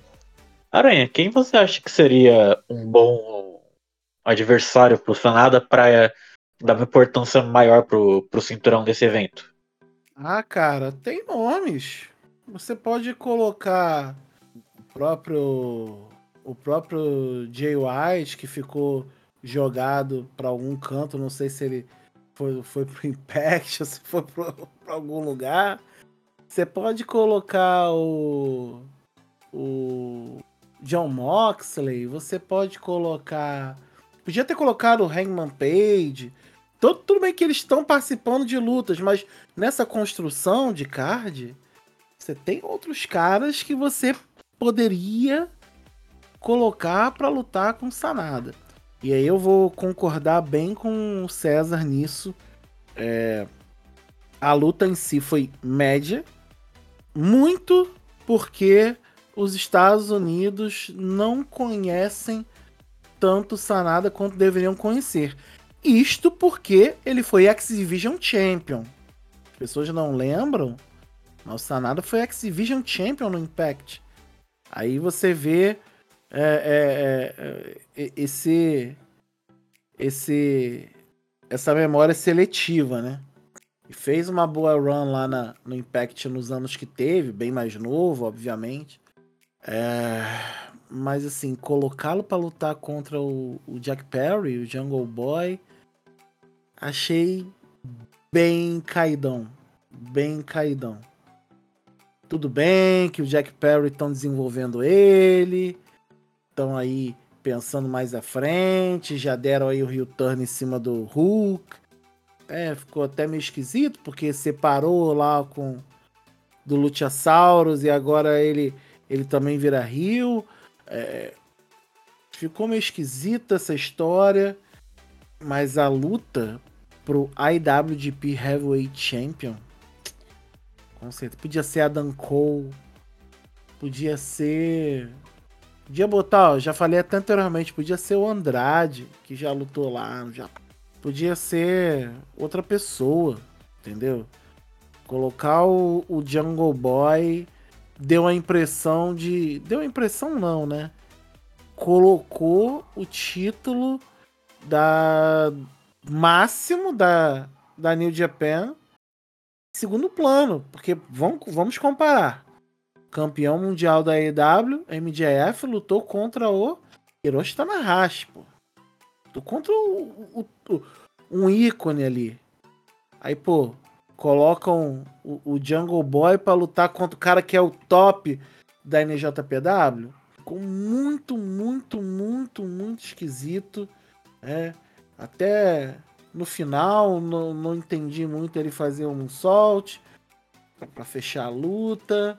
É, é, sei lá, sabe aquele tipo de luta? Não sei se vocês se ligam. Aquela luta que termina e se você pudesse, né? Você pegava, peraí, pa, para o evento, deixa eu ver a luta de novo aqui, porque tá esquisito. Eu fiquei com essa impressão. Fiquei com essa impressão meio que... Parece que fizeram mais a luta pra história do, do, do Jungle Boy do que pra falar assim, não, pô, vou botar alguém aqui maneiro da A E W pra defender o título, pra, pra, pra desafiar o campeão da New Japan. E, e caramba, ficou, ficou muito, muito esquisito. E repito, uma luta bem mediana. Não achei que os dois deram o que podiam dar. O Sanada é um cara que, como falaram, ele não é carismático, né? Mas para o, o, o ambiente do, do pro wrestling japonês, é um cara que fala muito, fala muito assim, a persona dele fala. E é um cara merecedor de estar ali, entendeu? Não é... Não tá ali por acaso. O cara tem um histórico até chegar ali. Agora... É, vamos ver como é que isso vai, vai rolar, né? Porque realmente ficou muito, muito, muito, muito, muito bem comentado. É, Sanada também não era a minha melhor escolha para estar como campeão agora. Ele tá passando por um, por um rebrand, um repackage na, na New Japan. Quer dizer, tá passando, não, né? Passou, deixou o Los Ingovernables de Japón. Tá como líder da sua própria facção agora, foi, foi chamado para a facção do Tight, entrou e já assumiu o papel de líder, que é a, a Just Five Guys, nessa, nessa leva de renovação que tá tendo. Deixa eu ver, bom, o... duas coisas, acho que o, o Jay White ele não pode lutar, por causa das lutas que ele fez lá, por, por storyline, que o pessoal pode simplesmente cagar e não seguir. Mas por storyline ele não foi só... Ele perdeu duas lutas. Uma sendo... O perdedor sai do Japão, que foi contra o Rico Leo. E contra o Ed Kingston, acho que o perdedor sai da... Da New Japan. E acho que ele não se envolve em mais nada da New Japan. E acho que por isso que eles não colocaram. E o, o Andrade... Como o Andrade luta na, na A A A, essas coisas... Ele não, não participa desse evento com a New Japan... Porque a New Japan tem parceria com a C M L L. E quem conhece de luta livre mexicana sabe que A A A e C M L L não se bicam. É papo de... literalmente rixa de, de sangue. É uma, é uma parada violentíssima que, tipo, se tem alguém de uma empresa a outra, o pau pode estourar a qualquer momento. Mas, é, seguindo com o Felipe... Felipe, o que, que você achou dessa luta aí? É, nessa luta aí meu sentimento ecoa o de vocês que falaram antes de mim, que realmente não, não caiu muito bem o título mundial da New Japan ser usado só como um adereço ali para progredir a história do Hulk e do Jungle Boy. É, isoladamente, assim, num vácuo, o turn pra mim foi perfeito. É, todo esse segmento pós-match, onde eles cortaram pra mesa de anúncios, já estavam começando a chamar uma próxima coisa que viria a seguir, e depois voltaram pro, pra, pra filmar os dois durante o turn. Eu achei que foi bem bacana, foi muito bem planejado. É, mas realmente a luta não entregou o que a gente sabe que poderia entregar. Eu acho que, de certa forma, até os dois são lutadores parecidos, porque é, ninguém nega assim, que são dois caras muito talentosos, mas parece que sempre faltou um algo a mais assim, para eles. E, de certa forma, esse repackage que o Sanada teve no New Japan está trazendo isso para ele, e a gente espera que o, que o Jungle Boy siga os, esses passos, né, com essa nova persona, esse novo direcionamento do personagem, também consiga chegar no, no próximo nível, mas a luta deixou bastante a desejar. Acho que, como vocês falaram, um campeão mundial da, da New Japan não, não deveria ter uma luta contra alguém que não tem um, um, um nome assim tão grande ainda. Eu acho que é bacana de quando a gente vê o Jungle Boy enfrentando o campeão da I W, porque pô, é, localmente a gente sabe o que o Jungle Boy tem a oferecer, sabe? Mas No, no âmbito de um fã japonês, por exemplo, observando esse evento, muito provavelmente, se ele não acompanha a I W, ele nem sabe quem é o Jungle Boy. E, e não caiu, realmente não caiu muito bem pra mim também. Acho que, de certa forma, isso tá, foi refletido no combate, né? Que o, o Sanada venceu com o Moonsault, não com o Deadfall. Achei que foi tipo, ah, se vocês não vão me dar um oponente digno, se, essa luta não é nem digna de eu mostrar meu, meu golpe aqui, esse tipo de coisa, né? Achei que não, não foi muito, muito, muito legal. Ah, mas o combate em si, pra mim, é o mesmo esquema do último, que tava ficando bom e, e cortaram, é, chegou ao final pra mim. Acho que foi uns dez, doze minutos, então, putz, eu queria ter visto mais, queria ter visto mais dos dois. Acho que no ringue eles têm tudo pra, pra dar um, um bom combate, mas realmente não caiu muito bem ter o Jack Perry enfrentando o Sanada agora. Mas, apesar de tudo, eu acredito que o direcionamento dele pós-heel turn pode ser bem bacana e muito benéfico pro... Muito bom. E encerrando o bloco dessa luta, que complicada, foi... a gente teve Blackpool Combat Club chamando Shotomino e Kenosuke Takeshita para ajudar eles. Enfrentaram a The Elite, aqui, de, os Young Bucks e o, e o Hangman Adam Page, os Young Bucks também, que tiveram a ajuda de Ed Kingston e Tomohiro Ishii. Devo confessar que o Ishii aqui foi uma surpresa para mim. Eu esperava, sim, o japonês, mas outro japonês. O... Minha maior esperança era que o Kota Ibushi aparecesse aqui. Ele, tá, ele saiu da, da New Japan no começo do ano. Acho que ali pela época do, de março ali. E ele tá pra fazer essa, esse debut na I W. Tá, tá setando pra ter esse debut há muito tempo.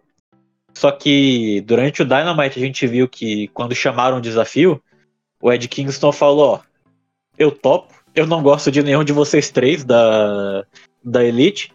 Eu topo ajudar, mas eu topo ajudar porque eu odeio o Cláudio mais. E o outro membro aí, quem vai escolher sou eu. E aí ele veio com, com o Ishii, que já é um veterano também. O homenzinho parece a geladeira, a geladeira, um frigobarzinho na geladeira, troncudo, sem pescoço e bruto que só, porra. Não à toa é conhecido como Pitbull de Pedra. Numa luta. Em uma luta que foi caótica. Você esque... chegava a esquecer que tinham dez pessoas no, no ringue até começarem a, a, aquele famoso spot da, da troca de golpes entre alguém que entra, bate em quem tava e é surpreendido pelo novo maluco que entra. Que pra mim foi sensacional. Foi o, o trabalho em equipe da galera também foi muito bom. E o final, apesar de eu esperar o resultado, quem conseguiu o pin, pra mim foi surpreendente. O, depois dessa briga, o Ishii fica sozinho com o, o Wheeler Yuta, manda seu Sliding Lariat, o seu Running Lariat e o Ishii Driller, o Brainbuster do Ishii, para acabar com a luta. e dá a vitória pro quinteto de Young Bucks e Elite. Elite, é, Young Bucks e Elite. O, o quinteto de Elite, Tomohiro Ishii e Ed Kingston. Felipe, você que é o nosso especialista residente, o que, que você achou do desenvolvimento dessa luta? Ainda mais quando tenha um pouco de Ring of Honor aí no meio. É, então, a gente tá vendo assim, a rivalidade do Cláudio com o Ed, uh, que quem acompanha indies há mais tempo sabe que já teve na, em todos os lugares do mundo, mas a gente tá vendo agora na Ring of Honor principalmente. Mas sobre essa luta, eu adorei essa luta, eu sou muito fã da Elite, principalmente dos Young Bucks, eles são ali lutadores, os principais lutadores, eu diria, responsáveis por eu ter voltado a assistir pro wrestling. E, assim, é uma luta na casa dos Young Bucks, assim, no sentido de ser uma multi-man tag match, que tenha é, gente voando para todo lado, assim, não é uma luta que tem um pace muito... Sabe, esse pace New Japan, onde a luta começa um pouco mais devagar e vai acelerando. Não, essa, aí, essa luta foi pace Young Bucks, que é, tipo, tiroteio desde, desde o começo, assim. Eu, e eu, é uma, um tipo de luta que eu gosto bastante. É, foi uma luta longa, então eu achei que deu pra todo mundo mostrar bastante durante o combate. Eu fiquei bem satisfeito com, acho que a participação de todos. É, novamente trazendo pro Young Bucks, mas a gente sabe que o Nick, se não me engano, estava machucado durante bastante tempo. Uma lesão que ele precisaria ter feito uma cirurgia e acabou recusando porque ele não queria que atrapalhasse essa, essa feud de, da Elite com a Blackpool Combat Club. Que na minha opinião também está sendo o ponto alto do, dos shows da I W nos últimos tempos. Então, é, tem um respeito a mais ali por mim, para ter um cara tão dedicado assim à arte, ao, à história que eles estão contando, é, para assim, entregar realmente sua, sua saúde em nome do, do, da sua criação. Então, eu acho isso bem bacana. É, a adição do Ed Kingston, para mim, é perfeita. Ele cria uma, uma dinâmica muito legal, toda vez que ele está perto do John Moxley. Acho que os dois criam é, arte facilmente. O, Mo- o Ed Kingston é um cara que vende muito bem essa persona de tough guy, assim, o cara que faltou na aula onde explicam que wrestling é de mentira, então ele só sabe fazer de verdade, ele vai lá, ele quer realmente bater no cara, você acredita quando ele faz uma promo, você acredita que ele realmente tem um problema pessoal com, com outro lutador, então eu gosto bastante de acompanhar o Ed Kingston também. É, achei que pela dinâmica desse combate ali, quando o Ed salvou o John Moxley do double super kick dos Young Bucks, e logo em seguida o Moxley não mostrou nem um pouco o, o, o ser recíproco esse sentimento, já atacou o Ed logo em seguida. Eu achei que, é, pra mim, eles estão plantando as sementinhas ali pra gente ter Ed Kingston e John Moxley no All-In. É, eu sei que é uma luta que a gente já viu algumas vezes na I W, mas é, eu confio na capacidade desses dois de entregarem um, uma, uma história muito bem construída pra deixar a gente com vontade de ver de novo esse combate, dessa vez num, num dos maiores shows que a I W já fez. É, e eu também fiquei surpreso assim, com o Ishii sendo a pessoa que conquistou a vitória pro time, mas é, isso já foi pra mim um mistério solucionado, porque a gente tem nessa semana, eu não lembro pra qual dos shows da I W isso foi marcado, eu acho que pro Dynamite mesmo, a gente tem Ishii contra John Moxley, que pra muita gente, inclusive pra mim, foi a luta que colocou o Moxley no mapa, assim, depois dele sair da W W E. Eu peguei um pouco da passagem do Moxley pela W W E e eu posso dizer categoricamente que eu odiava ele na W W E, eu achava aquele personagem dele insuportável. Aquele rebound lariat lá que ele fazia, achava um, o golpe mais feio da história do pro wrestling. Então quando ele apareceu inicialmente na I W, eu falei, putz, não, não acredito que esse cara vai vir aqui estragar um, a empresa que eu queria começar a gostar, vai, assim, não, mas... Eu, eu depois, interromper, eu vai fui... ser no Dynamite essa luta. Opa, e você ficar falando mal aí do, do Ambrose, isso, do John Box, acabou de te pegar, viu? Não, é... Então, eu acho inacreditável que esse cara tenha tido fãs na W W E, porque ele, na minha concepção ali, eu achava ele... péssimo, eu achava ele facilmente o pior dos três da Shield, mas aí é conversa para outro, outro momento. É, mas eu sempre achei ele muito bom no microfone, eu continuo achando ele muito bom no microfone, para mim ele é o melhor no microfone da I W, então assim, acho que tudo que ele toca facilmente vira ouro no pro wrestling, porque ele sabe dar a intensidade que muitas vezes falta nas lutas e que não faltam realmente na, nas histórias dele. É, só para finalizar, esse combate para mim foi o segundo melhor da noite. É, como eu já falei, eu tenho um pezinho de fanboy da Elite, então é, a gente vai conversar mais tarde sobre o meu combate favorito da noite, que também envolveu um membro da Elite, mas eu saí bem satisfeito desse combate também. Deu para todo mundo, todo mundo brilhar bastante. A crowd gritando pros Hung Bucks para mim foi bem, bem legal, bem especial. Porque quando eu comecei a acompanhar a Elite, eles tinham esse trio na Ring of Honor e eu achava bem legal. É, e também um, uma menção ao B T E lá, que é o, o vlog dos Young Bucks, onde eles resolveram aposentar o nome Young Bucks, porque é um trocadilho ali com ser é, bem abençoado nas partes íntimas, né? E eles falaram, ah, melhor a gente aposentar porque todo mundo sabe que isso não é verdade, a gente não é muito bem abençoado, coisa nenhuma. Eu achei uma piada engraçada, eu gosto desse tipo de humor bem quinta série, então eu saí satisfeito da luta, saí satisfeito de como essa rivalidade está sendo gerida. E agora acho que todo mundo está esperando a Blood and Guts entre esses dois times. Muito bom, muito bom. Aranha, o que você tirou dessa luta aí? Que esse, esse caos gostoso que tivemos? O que eu tirei dessa luta foi que uma lutinha farofa é bom, né? É bom, ajuda. Boa luta. Acho que eles tiveram ali combinações muito interessantes, como o Felipe falou, mas assim, ah, o que que isso vai acrescentar? Nada, apenas uma boa luta de cinco contra cinco. É, o Konosuke Takeshita tá desenvolvendo muito bem. É, Tomohiro Ishii, é, maravilhoso ver lutar. É, o problema nas lutas do Ed Kingston é que normalmente eu gosto de focar nele, porque é o cara que ele tá cento e dez por cento dentro da interpretação, da luta, de tudo ali. É impressionante. Agora, agora eu queria ver um pouco mais para saber qual vai ser o encaminhamento para o Blackpool Combat Club. Mas, no resumo geral, a luta foi boa. Valeu, sempre bom ter as lutinhas farofa assim, todo mundo batendo em todo mundo, e foi isso. Ah, ainda tem um, um, uma questão importante. Takeshita, além de estar tá desenvolvendo muito bem, me lembra muito os tempos áureos de Dolph Ziggler, é, vendendo golpe, né? O cara vende golpe com poucos. Então, o Takeshita tá nesse caminho aí. É isso, gente. É, o Takeshita transicionou muito bem pro, pro estilo americano, vindo agora pra, pra I W. O Takeshita também, que já tem um bom tempinho de experiência aí, passou uns bons anos na D D T. E é, é um lutador excelente. O Felipe falou do, do Ed Kingston, mas é, que parece que ele tem um problema pessoal com a galera, que não sei o quê. Mas acho que com o Cláudio ele tem um problema pessoal mesmo.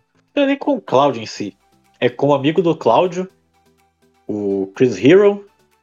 Tem uma, ele é meio tretado com, com o Chris Hero, e aí tipo, a galera que cola com o Chris Hero também, ele tá, ele é tretado igual. Então, o, o Ed Kingston, ele é um maluco bem controverso, ele tem ele é tretado com Deus e o mundo no, no, nos bastidores da luta livre. Nessa passagem dele pela I W, parece que ele tá emendando algumas situações, mas é, isso aí vai ser, é muito bom. E César, o que, que você achou dessa luta? Esse, esse amontoado de gente entregou tudo mais um pouco? Entregou sim, entregou mesmo. É, definitivamente foi uma luta caótica, do jeito que o povo gosta. Uh, não tenho muito mais que agregar do que já falaram o Aranha e Felipe, mas apenas queria falar sobre o Takeshita. Sim, o Aranha uh, falou verdades, mencionando como o Takeshita um, faz um bom trabalho de S E O. Ele sabe vender golpes, entre aspas, vender, mas também sabe pegar golpes, porque sabe bater, é, cara. Por exemplo, é, tem um momento, um spot, no que o Takeshita uh, bate o Ishii com um antebraço demoledor. É, eu não tinha visto um antebraço tão forte desde aquela famosa luta entre uh, Suzuki contra Danielson, uh, antes do, de um episódio de Rampage. Uh, realmente foi uma grande luta, gostei do, de, dos dez uh, lutadores involucrados. Uh, enquanto o Kingston, eu acho que o Kingston uh, tem várias possibilidades de rivalidade com ele.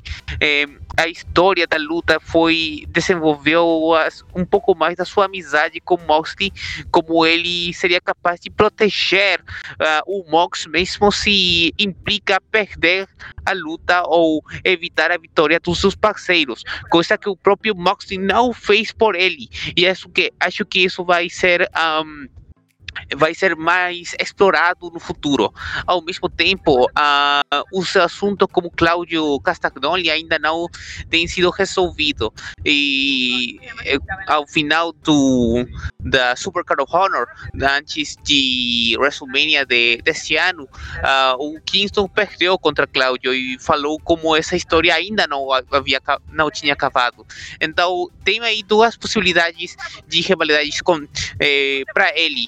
Acho que não vai ser exploradas neste momento, porque uh, parece que tudo vai sendo encaminhado para o Blood and Guts entre o Elite e o B C C, mesmo se um, um membro importante do B C C um, nesse momento está com uma lesão. Vamos falar disso mais adelante.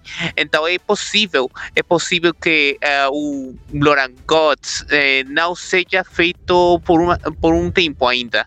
Uh, mesmo assim, acho que, que o, até que essa rivalidade entre Elite e B C C acabe, não vamos ter uh, mais este desenvolvimento das, das rivalidades do Kingston. Eh, neste momento é um lugar um pouco estranho. Uh, queria falar também um pouco do, que, do fato que mencionou eh, Kaiki sobre o Chris Hero. Uh, Chris Hero, segundo ouvi, uh, esteve presente nas filmações do Collision. Acho que no primeiro episódio ouvi que aparentemente a A E W estava considerando uh, assinar ele, não como lutador, mas como agente. Uh, se isso fosse possível, eu adoraria uh, uma reunião dos Kings of Wrestling, pelo menos por uma noite apenas.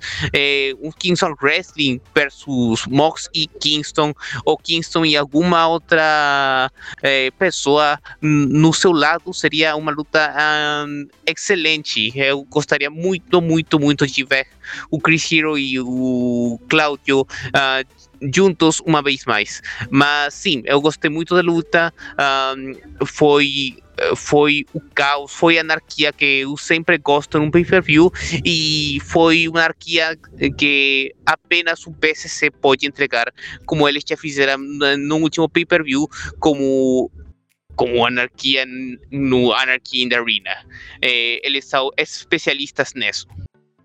Muito bem. E é o, acho que é Kings of Swing, alguma coisa assim, ou Kings of Pro Wrestling, não lembro. Mas ia ser, ia ser interessante. Agora a gente tem a luta pelo A E W World Women's Championship. A Willow Nightingale, a campeã da New Japan, New Japan Strong, na verdade, que é o, a divisão americana da New Japan, desa- desafiou Toni Storm, a campeã feminina. E a luta eu gostei bastante. Eu particularmente gostei bastante. A Willow Nightingale é uma boneca que eu gosto muito, é uma boneca... É um negócio, ela, ela tem uma, uma coisa que eu acho sensacional. Ela tem um carisma natural. Tipo, ela é uma babyface natural, falando, dando risada, qualquer coisa. Ela é uma babyface natural. É impossível você negar o carisma da Willow. Se a pessoa não gosta da Willow, a pessoa é mau caráter. Tem alguma coisa muito errada com quem não gosta da, da Willow. E dentro do ringue, a Willow entrega muito. É uma lutadora excelente. Mesmo dev... ela sendo campeã da New Japan devido a um triste acidente que acarretou a lesão da Mercedes Moné, antiga Sasha Banks, que a gente sabe que a Mercedes era, esse belt foi feito basicamente para Mercedes, mas aí acabou não conseguindo ser campeã. Mas ela, defen... ela tem feito defesas muito boas e ela luta muito bem, e essa é só uma das boas lutas que ela, que ela fez até agora. Aranha, o que, que você achou dessa luta feminina no, do Forbidden Door? Olha, foi melhor do que eu pensei que seria. Muito pelo que você falou, Kaique, da, das duas. Tanto a Toni Storm aí com as Outcasts e, e, e a Willow Nightingale, que é bastante carismática. As duas uh, conseguiram extrair uma boa luta. Teve algum errinho aqui, outro erro lá, mas encaminhou muito bem. Acho que a Willow, ela, ela consegue é, dar esse equilíbrio, né? De ter um, também uma, uma face andando por ali. Uma face, face mesmo, né? Não aquela coisa que instiga a dúvida. Mas já era de se imaginar que a, que a Toni Storm ia reter. Ela mandou um Storm Zero no final e fechou a luta. Gostei. Valeu, assim, pra, como uma boa defesa de título. As duas lutam bem. E repito, tiveram alguns erros muito pontuais, mas a luta foi bacana. Muito bom. É, Felipe, em certa altura da luta, a, as Outcasts vieram junto com a, com a Toni. Afinal, elas nunca andam sozinhas. Ah, e acabaram sendo expulsas do, do ringue quando o juiz pegou elas tentando jogar a lata de spray pra dentro do ringue. É, você achou dessa vitória limpa, até entre aspas, que afinal ela usou uma, uma distração pra conseguir encaixar o Storm Zero, mas encaixou e pinou? Ou você achou que essa foi uma vitória meio suja mesmo e podia ter sido melhor? Ah, cara, eu achei que foi uma luta das Outcasts, assim, já que é meio que a, o propósito do grupo, né? Esses combates bem pesados, interferência e tudo mais. É, mas eu achei bacana, eu gostei da luta no geral, eu gostei... Eu gosto de, de, das Outcasts hoje em dia, eu acho que uns meses atrás, umas semanas atrás até, quem dissesse que gostava tanto das Outcasts podia até sofrer um ataque nas redes, porque o, o grupo realmente não começou muito bem. Mas eu acho que deu bastante confiança para as lutadoras individualmente, assim, sabe? Eu acho que a Toni Storm chegou muito bem na I W, ela teve aquele primeiro reinado dela muito bacana. Mas a Saraya eu achei que não chegou tão bem na I W, a Ruby também não. É, e dar, assim, um papel confortável para ela, eu achei que foi fundamental para ela ganhar essa confiança novamente. E agora a gente vê, eu particularmente amo ela quando ela vai acompanhar a Toni ou a Ruby nos combates, porque ela é muito... divertida ali do lado de fora do ringue, fazendo interferência ou discutindo com, com a plateia, com os juízes. Eu acho muito engraçado realmente, é, assim, spots onde ela tenta trapacear, não consegue, aí alguns segundos depois a, a, a outra lutadora, né, que está enfrentando a, a outra membro da, das Outcasts, a, a, a lutadora Babyface, é, faz alguma coisa e ela, ela começa a reclamar com o juiz: ei, você não vai fazer nada, ela não pode fazer isso, vou deixar roubar, assim. Acho que essa hipocrisia é bacana de acompanhar na, nas reels. E eu acho que ela, ela faz muito bem esse trabalho. Acho que o trabalho de, de ser essa manager ali, de fazer, é, de ser essa pessoa que ganha as lutas na, do lado de fora pro time dela, assim, por exemplo, eu acho que é bem positivo. Eu acho que ela faz isso com maestria. E foi basicamente o que foi feito nessa luta aqui, assim. É, você pode falar que o final foi limpo, mas realmente não foi uma luta limpa. Foi uma luta bem, bem, bem pesada nas interferências. É, e que dá aquela impressão novamente que nem, nenhuma babyface na I W tem amigas, é, até que toca o, o ringue, né? Porque toca o, o sino. Porque depois, quando elas sofrem ataque, depois de não estar tá mais lutando, vai alguém salvar, mas é difícil ter alguém pra interferir ali enquanto a luta tá rolando. Acho que isso quase nunca acontece e realmente não faz muito sentido, assim, nem em kayfabe, mas a gente sabe que o booking da divisão feminina não é um dos fortes do Tony Khan, infelizmente. É, mas eu gosto bastante das duas lutadoras, eu achei que fizeram uma luta sólida, não foi nada espetacular na minha opinião, mas foi uma luta bacana, uma luta que seria uma boa luta de um show semanal, assim, mas num pay-per-view talvez a gente espere um, uma, um temperinho a mais, assim, e, e não teve, mas eu, eu entendo. É, e acredito que as duas têm muito pra mostrar ainda, as duas são campeãs, as duas vão aparecer cada vez mais nos shows, a, a Toni realmente nos shows da I W, mas a, a Willow eu acredito que É, ela defenda esse título nos shows da, da I W, vira, vira e mexe, assim, ou no, na, nos Dynamites, ou no, nos shows da Ring of Honor, por exemplo. Eu acredito que a gente possa ver esse título em jogo. E fica aí a, a nossa menção de tristeza, porque possivelmente a gente teria uma luta da Jamie contra a Mercedes, que seria um, uma coisa absurdamente espetacular. E, e infelizmente, é, a bruxa da... da Forbidden Door, como você tinha mencionado anteriormente, atacou desse vez, só, dessa vez só que atacou a divisão feminina. A gente perdeu é, as duas maiores estrelas, eu diria, nesse momento, de cada divisão. É, e a luta que a gente teve foi boa, mas aí, como eu falei, faltou um temperinho a mais, faltou um, um bocadinho para ser especial. Muito bem.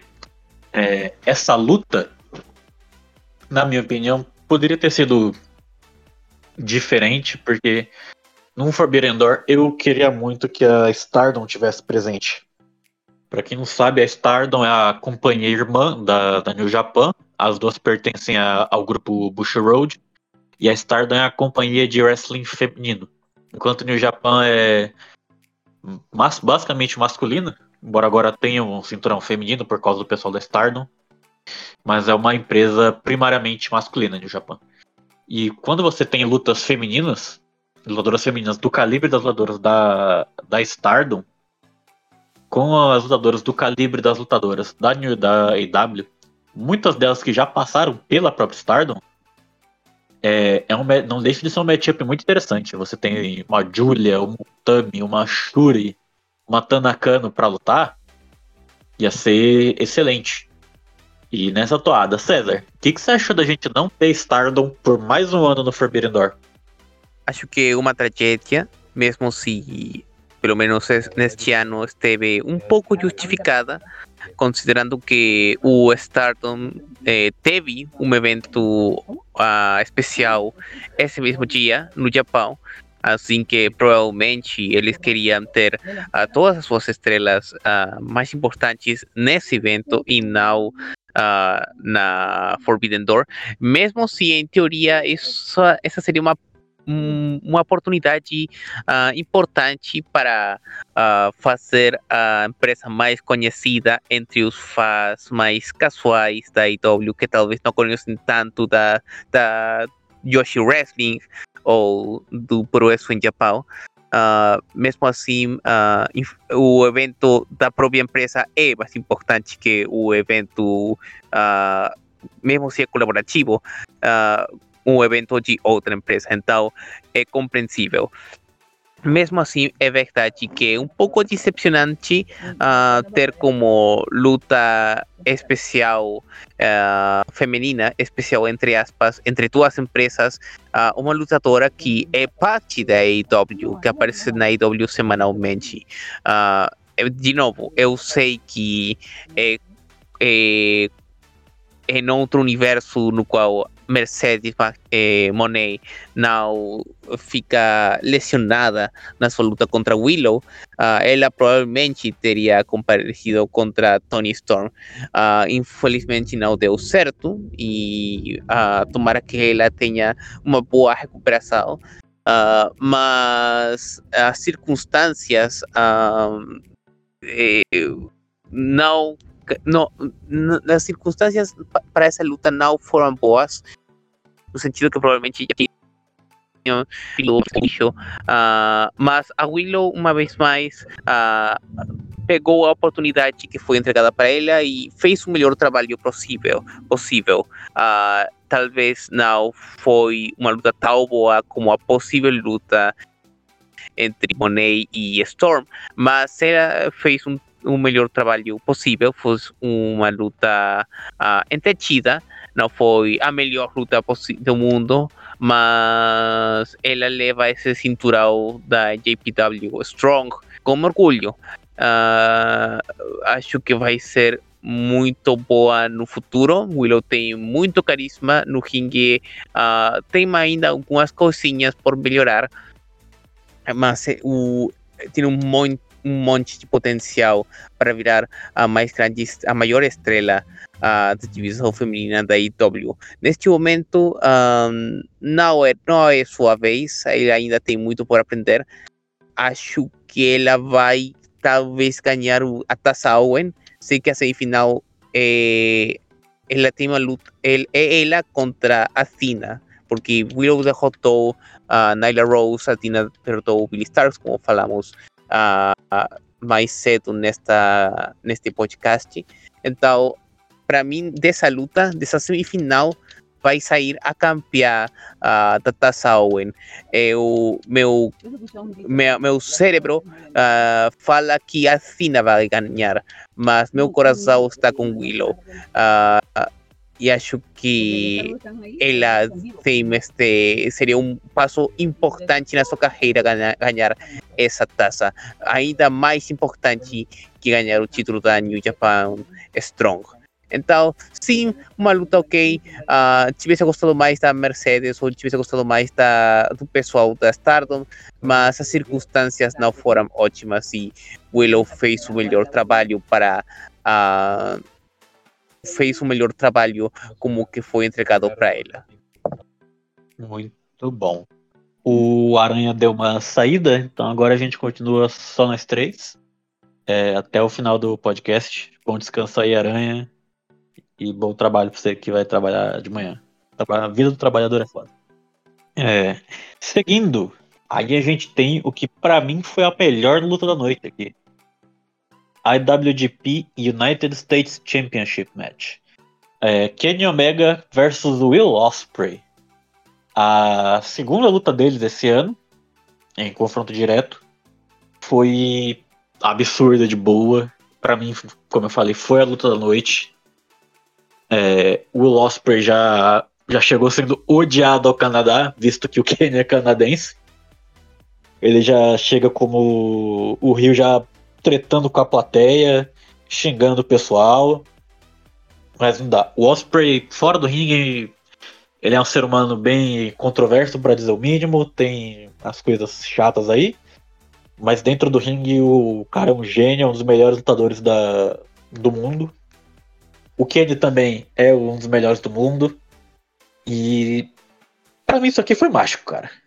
Foi... Foi diferente da luta deles no Wrestle Kingdom, mas foi tão bom quanto.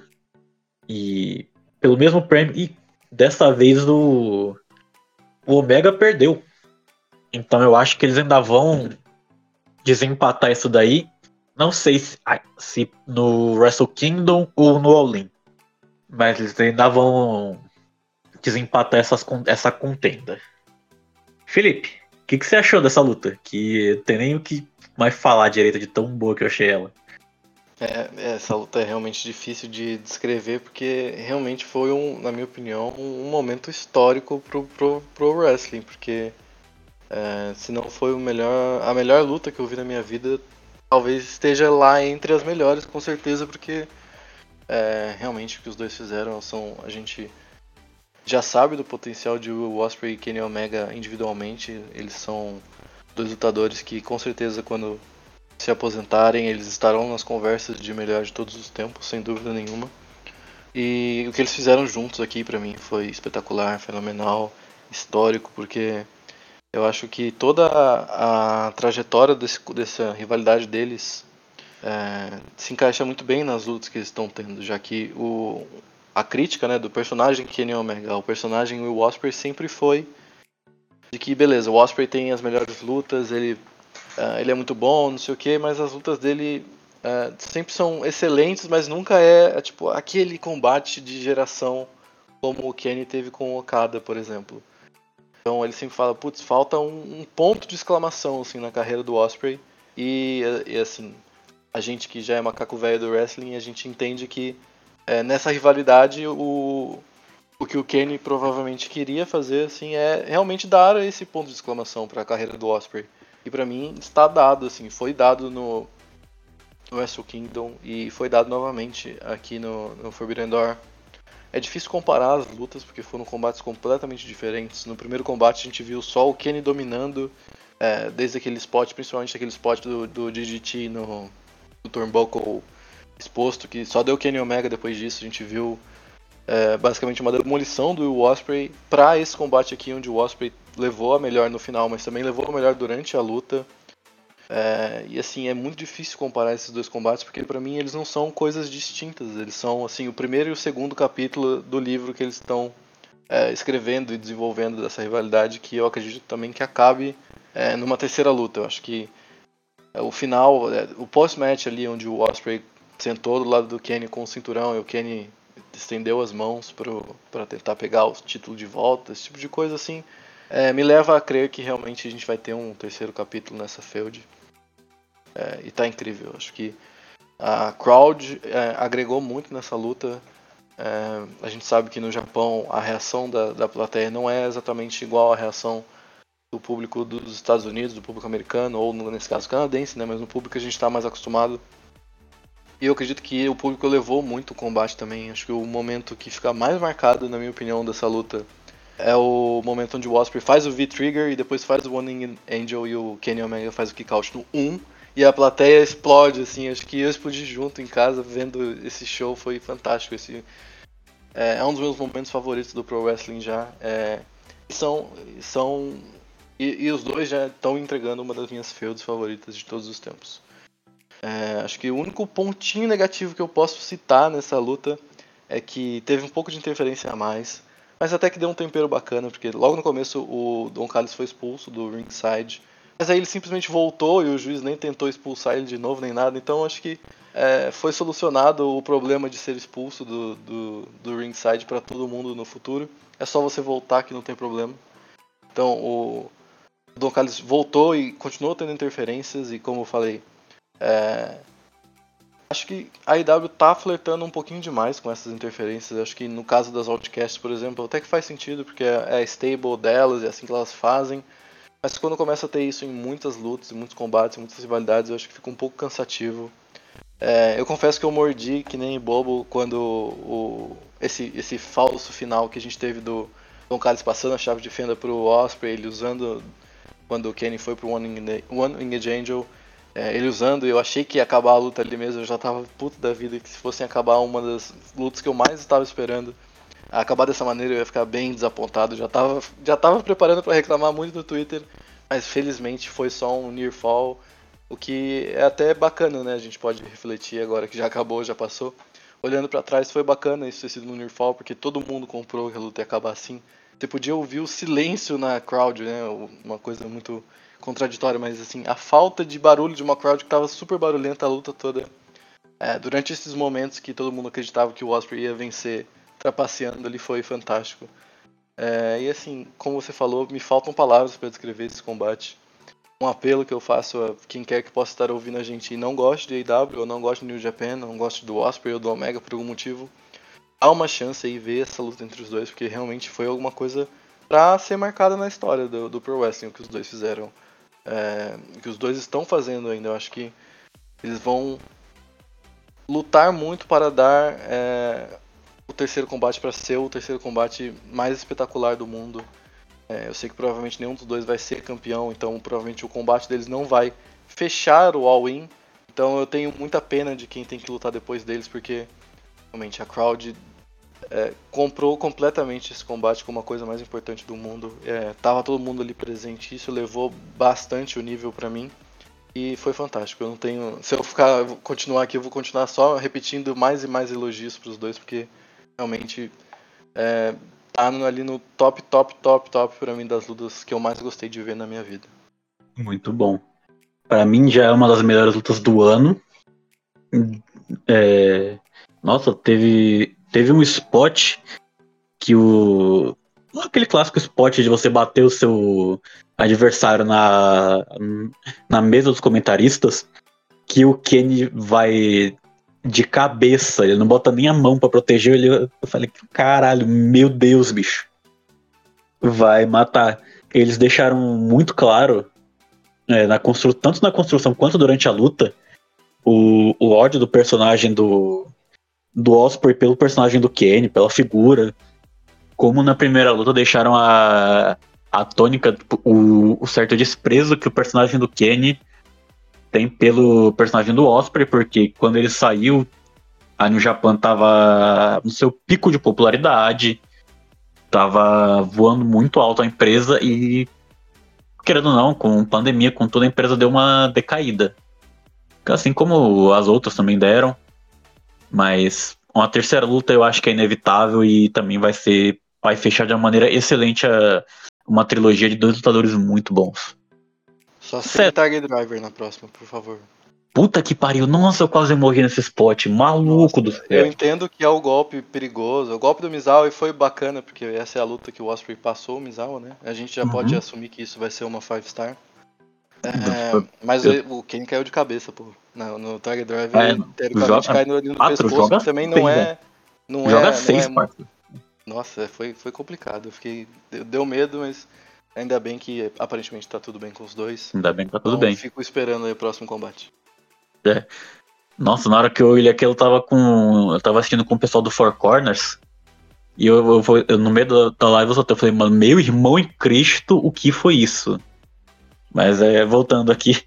César, essa aqui pra, que foi uma das melhores lutas do pay-per-view, se não a melhor, na minha opinião. É, e na opinião, acho que de maioria do pessoal. O que, que você achou dessa luta? É, bom, essa luta, um, para mim, eu concordo no sentido que também foi a, a melhor luta do pay-per-view. Mas também foi para mim uma luta que esteve tão perto de ser perfeita, mas ao mesmo tempo tão longe.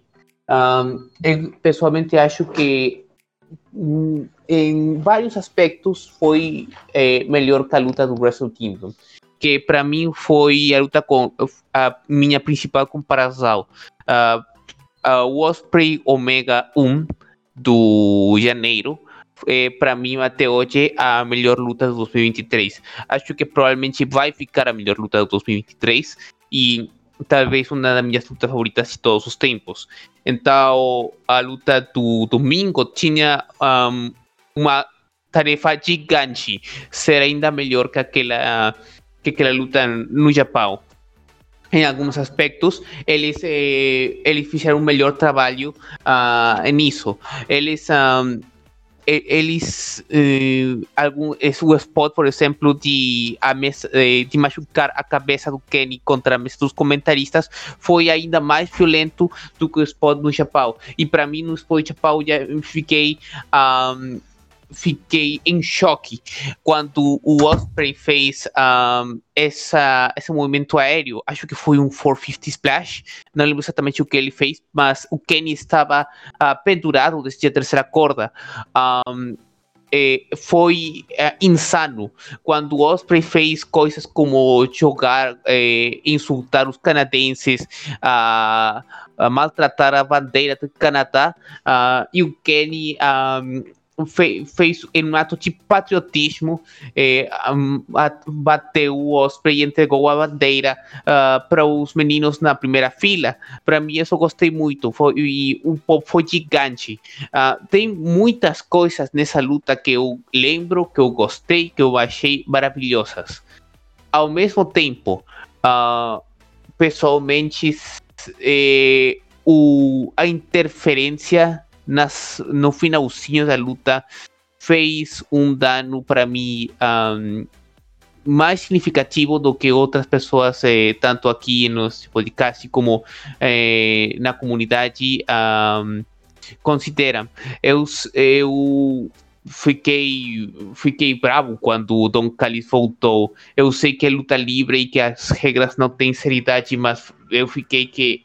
minha inteligência estava sendo insultada quando o, o juiz, eh, ele, as, ele podia enxergar, estava falando com o Don Callis, e mesmo se o expulsou, um, não fazia nada para evitar uh, a sua interferência. Para mim isso foi, uh,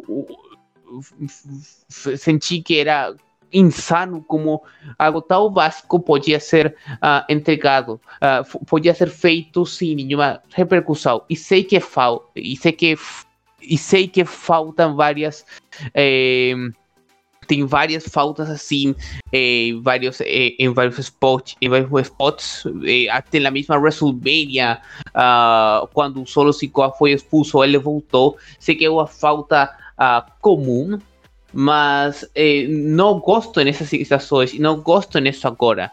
Uh, eh, quando o Omega uh, eh, evitou perder frente ao One Wing Angel do Ospreay e fez o kick out em um, Eu gostei muito, muitíssimo. Eu pulei do minha, do, do, minha, do, do, do, minha, do meu sofá quando isso aconteceu. Mas como você não vai desperdiçar um um e não ganhar? Para mim, esse kick-out foi desperdiçado. Eu, eu, eu, para mim, isso seria melhor se o Omega tivesse ganhado logo de sair do seu próprio movimento em um. Eu sei a lógica de... Eh, bom, o movimento é imbatível quando é feito pelo Omega, não pelo Ospreay. Mas não faz um kick-out em um e logo perder. Tampouco faz, destroça seu pescoço em, e, e não e faz um kick-out. Para mim, alguns dos kick-outs ao final foram excessivos. Um, mas esse não foi o problema. O problema para mim foi o excesso de Sports Entertainment, eh, de interferências um, ao final. E, na, e eu sei que estou falando deles um, com, como se fossem um, crimes, como se fossem eh, erros gigantes do, dentro da luta. Não é assim. Eu ainda acho que é uma luta excelente, mas para mim isso evitou que uh, Omega e Ospreay dois fosse melhor que Omega e Ospreay um. E para mim, se tivesse que dar uma nota, eu estava pronto para dar, entregar uma nota dez. Eu queria entregar uma nota dez, mas se fosse entregar uma nota, daria nove vírgula cinquenta e nove. E não é como se essa fosse uma má nota, mas estou tão frustrado porque essa luta merecia uma nota dez. Essa luta, se não tivesse esses problemas, seria talvez a melhor luta do ano, a melhor luta da década, da história, talvez minha luta favorita da, da minha vida também. Mas não foi assim. E isso o que para mim, o que é para mim mais frustrante.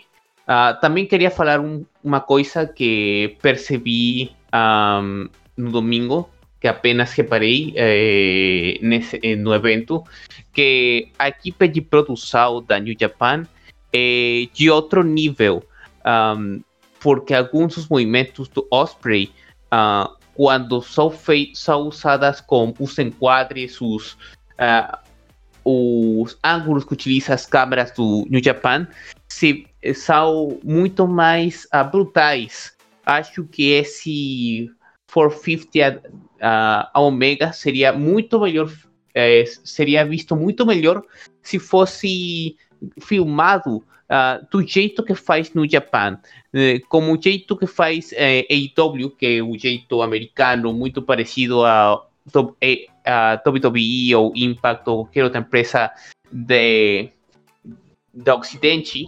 Uh, acho que os ângulos e os cortes que eles fazem um, tiram um pouco da brutalidade do movimento. Eu sei que estamos acostumados a assistir desse jeito, mas realmente eu apenas reparei no dia domingo o gran tra- um grande trabalho feito pela produção da New Japan. Um, e é isso. De novo, não é uma má luta, é a luta do, do evento, é uma das melhores lutas do do ano, e eu recomendo muito, muito, muito, muito. Mas não considero ela melhor do que a luta da Wrestle Kingdom, e eu acho muito frustrante como ela esteve tão perto, tão perto de ser uh, perfeita, mas uh, só, que, só que não deu certo. Não, não, não aconteceu, por erros que acho que eram innecessários. Bom, uma opinião muito bem fundamentada e muito bem defendida pelo César, é, e muito válida. Ah, o retorno do Ancaras também, eu olhei e falei, que porra tá acontecendo aqui? É que não tinha sido expulso? Tá fazendo aqui, maluco? Você foi expulso, volta pro teu canto. Mas eu fiquei muito feliz da chave de fenda não ter sido o final da luta, porque seria muito anticlimático você acabar uma luta desse calibre desse jeito. E ao final da luta, o, o Omega manda o seu Hidden Blade, o seu Stormbreaker, e para um momento sensacional. E agora esperar para ver a rematch deles. Seguindo, vamos para a penúltima luta. Eu, quando passou essa luta, eu até tinha esquecido que quando passou a luta do Omega e do Ospreay, Eu até tinha esquecido que ainda faltava uma, uma luta antes do main event. Eu falei, caralho, o Bryan e o Okada vão ter que fazer, vão ter que se matar de pancada ao vivo pra superar isso aqui. Mas no meio ainda tinha Sting, Darby Allin e Tetsuya Naito contra Le Suzuki Gods, Minoru Suzuki, Chris Jericho e Sammy Guevara. É... Relembrando a luta do ano passado, o... temos o Ingovernável contra... O... Temos o Ingovernável junto com Sting e com Darby. É... Los Stingobernables é... continuam voando forte. E esse aqui talvez foi a ausência mais sentida no primeiro Forbidden Door. Tetsuya Naito é um dos, po- dos lutadores mais, mais populares da New Japan. A sua facção, a facção da qual ele é líder, Los Ingovernables de Japón, é uma das facções mais populares, se bobear até mais pop- popular que a própria Bullet Club. E o Naito também já é um lutador de, da, muito popular na casa, já assegurou inúmeros títulos, já foi campeão. Já venceu duas edições do G um Climax, que é o principal torneio da New Japan. E a ausência dele no campeonato, no evento passado, foi muito sentida. Agora ele aparece numa luta de trios, enfrentando Jericho, com quem ele tem uma história já. O, o Naito derrotou o Jericho no Tokyo Dome, no Wrestle Kingdom, que é a WrestleMania deles. Que é a WrestleMania da New Japan, é o maior evento do ano, é todo dia quatro de fevereiro, de fevereiro, todo dia quatro de janeiro, desculpe pelo erro, e não importa o dia da semana, dia quatro de janeiro tem Wrestle Kingdom, pode ser segunda, terça, não importa. O, no, evento, no ano que o Naito derrotou o Jericho foi pelo título intercontinental, o finado título intercontinental, o belt branco, muito bonito, que o Naito deixou todo cagado, sujo, fudido, detonado. E na hora que o Darby fala que o que, o, que era um inimigo do Jericho de muito tempo, já foi o primeiro nome que me veio à mente. E na hora que ele falou que, derrot, que o no Collision, quando o Darby falou que o cara derrot, tinha derrotado o Jericho no Tokyo Dome, não tinha como não ser outro que não Naito. É, quem assistiu essa luta foi, pra mim foi uma pausa, momento ali pra dar uma respirada, uma acalmada, e foi bem divertida, não foi tipo uma pausa chata, foi protocolar, uma lutinha protocolar, divertiu, entreteu, mas foi só pra, pro fã descansar, ter o seu fanservice e se preparar pro que viria mais tarde à noite. Felipe, o que, que você achou dessa, dessa luta de trios pra logo depois dessa porrada de luta que a gente acabou de ver? É, eu acho que ninguém gostaria de ser a luta seguinte a Ospreay e Omega, né? Mas é, sobrou aí pro Papai Jericho e pro Papai Sting. É, e infelizmente acredito que essa tenha sido a pior luta do show. É, inicialmente eu achei que eu tinha ficado com essa impressão justamente porque a luta foi depois de, de Omega e Ospreay. Então eu peguei pra reassistir, mas eu realmente não gostei. Acho que reassistir me fez gostar menos da luta de alguma maneira. Porque quando eu assisti da primeira vez eu tava ali no no, no auge do, da emoção que eu tive na, da luta passada. E até que eu perdoei de alguma forma essa luta por ela não entregar o que eu achei que ela poderia entregar. Só que aí reassistindo eu vi que realmente faltou um pouco, na minha opinião. É, do, da luta do ano passado, do Jericho, do Shin, do, do, Jericho, do Semi É, e do Suzuki foi bem bacana, pra mim foi uma das melhores do, do primeiro Forbidden Door. E desse aqui, pra mim, é, como eu falei, realmente foi a luta que mais me deixou desapontado. Eu achei que o Jericho e o Sting, e o Sting particularmente, não fez um, um grande combate. Eu sei que ele já é um senhor, assim, a gente não pode esperar que ele entregue five-star matches, mas foi a luta que eu achei que ele esteve mais abaixo na A E W. E o Jericho, que eu sempre defendi que ele aparecia em grandes momentos, assim, de certa forma eu até ainda defendo. Porque por mais que, ele, às vezes, o personagem dele, ou a história que eles estão contando com o Jericho no, nos shows semanais não seja, assim, das melhores, ele sempre aparecia no, nos pay-per-views, ou nas lutas importantes, e entregava, uma, entregava lutas muito boas. Mas já é o segundo pay-per-view seguido que, na minha opinião, ele tem a, o pior desempenho da noite, né, que não... No último pay-per-view a gente viu ele e o Adam Cole entregando uma luta bem sem sal, assim. Então, é um pouco triste pra mim que o Jericho novamente tenha sido um destaque negativo. Acho que teve um momento até que o Sami teve um, uma troca com o Sting, que eu também achei que o Sting podia, pudesse até ter sido machucado. Então, é, não, não tá no, no, no meu hall de grandes lutas essa aqui, não. Acho que pelo contrário, foi uma das, acho que é a única luta que eu realmente não gostei desse show. É, e é triste, porque como você falou, o Naito é um cara muito querido. É, aqui, do, aqui do Ocidente, né, a gente sempre faz um hype enorme pro Okada, ou então dessa vez pro Ospreay, porque ele é o, o top gaijin lá e tudo mais. Mas pros japoneses, muito se fala que o principal que eles querem ver em todos os shows é o Naito. E dessa vez, se eles ligaram pra ver o Naito, acho que eles não, não saíram muito felizes desse show, não.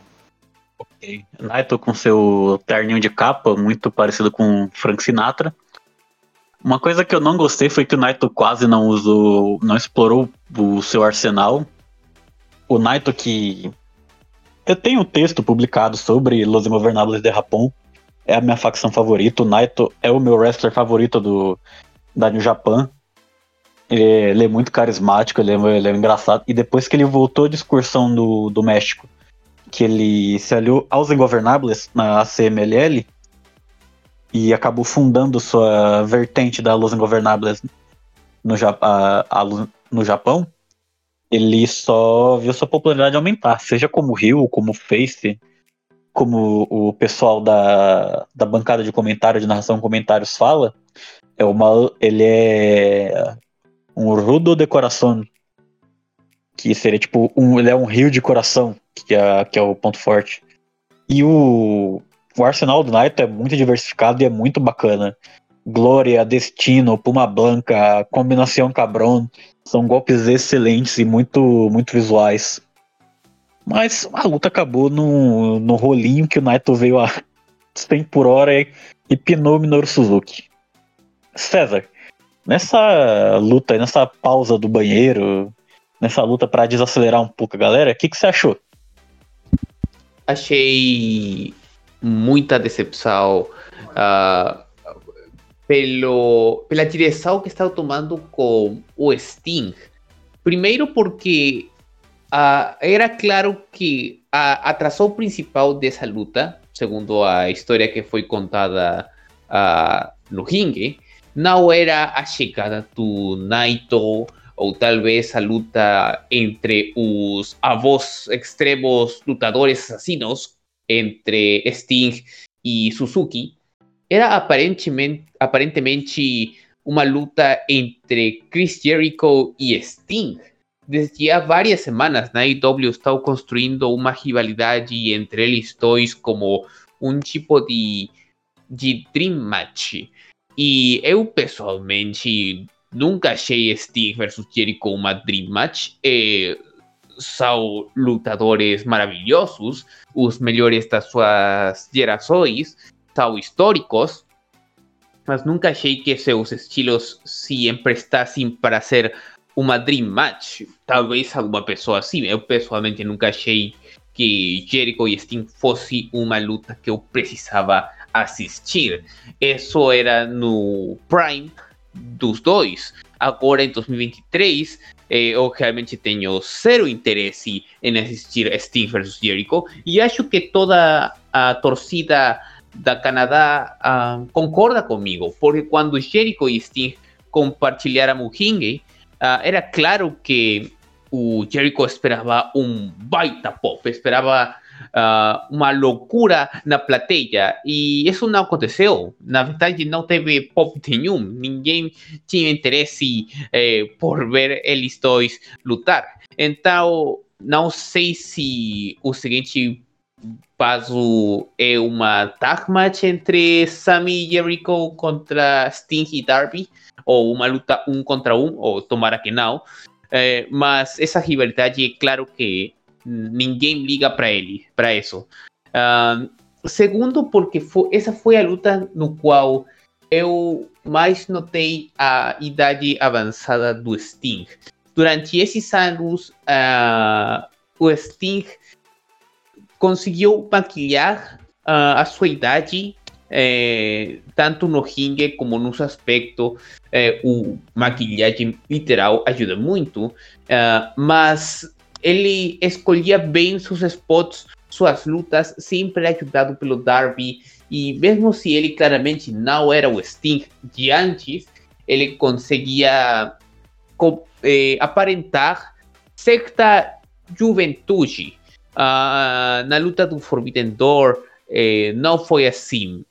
Ah, bom, uh, eu fiquei muito preocupado porque acho que um, Sting eh, foi, ficou exposto no dia domingo como um lutador de sessenta e dois anos que talvez não deveria tomar um, eh, bombs tão perigosos no futuro, e eu pessoalmente eu sei que ele ainda quer lutar, mas se eu fosse Son- Tony Khan, eu, eu cuidaria mais o Sting, e provavelmente esse é o último ano no ringue, e seria, seria uma pena que acabasse em tragédia.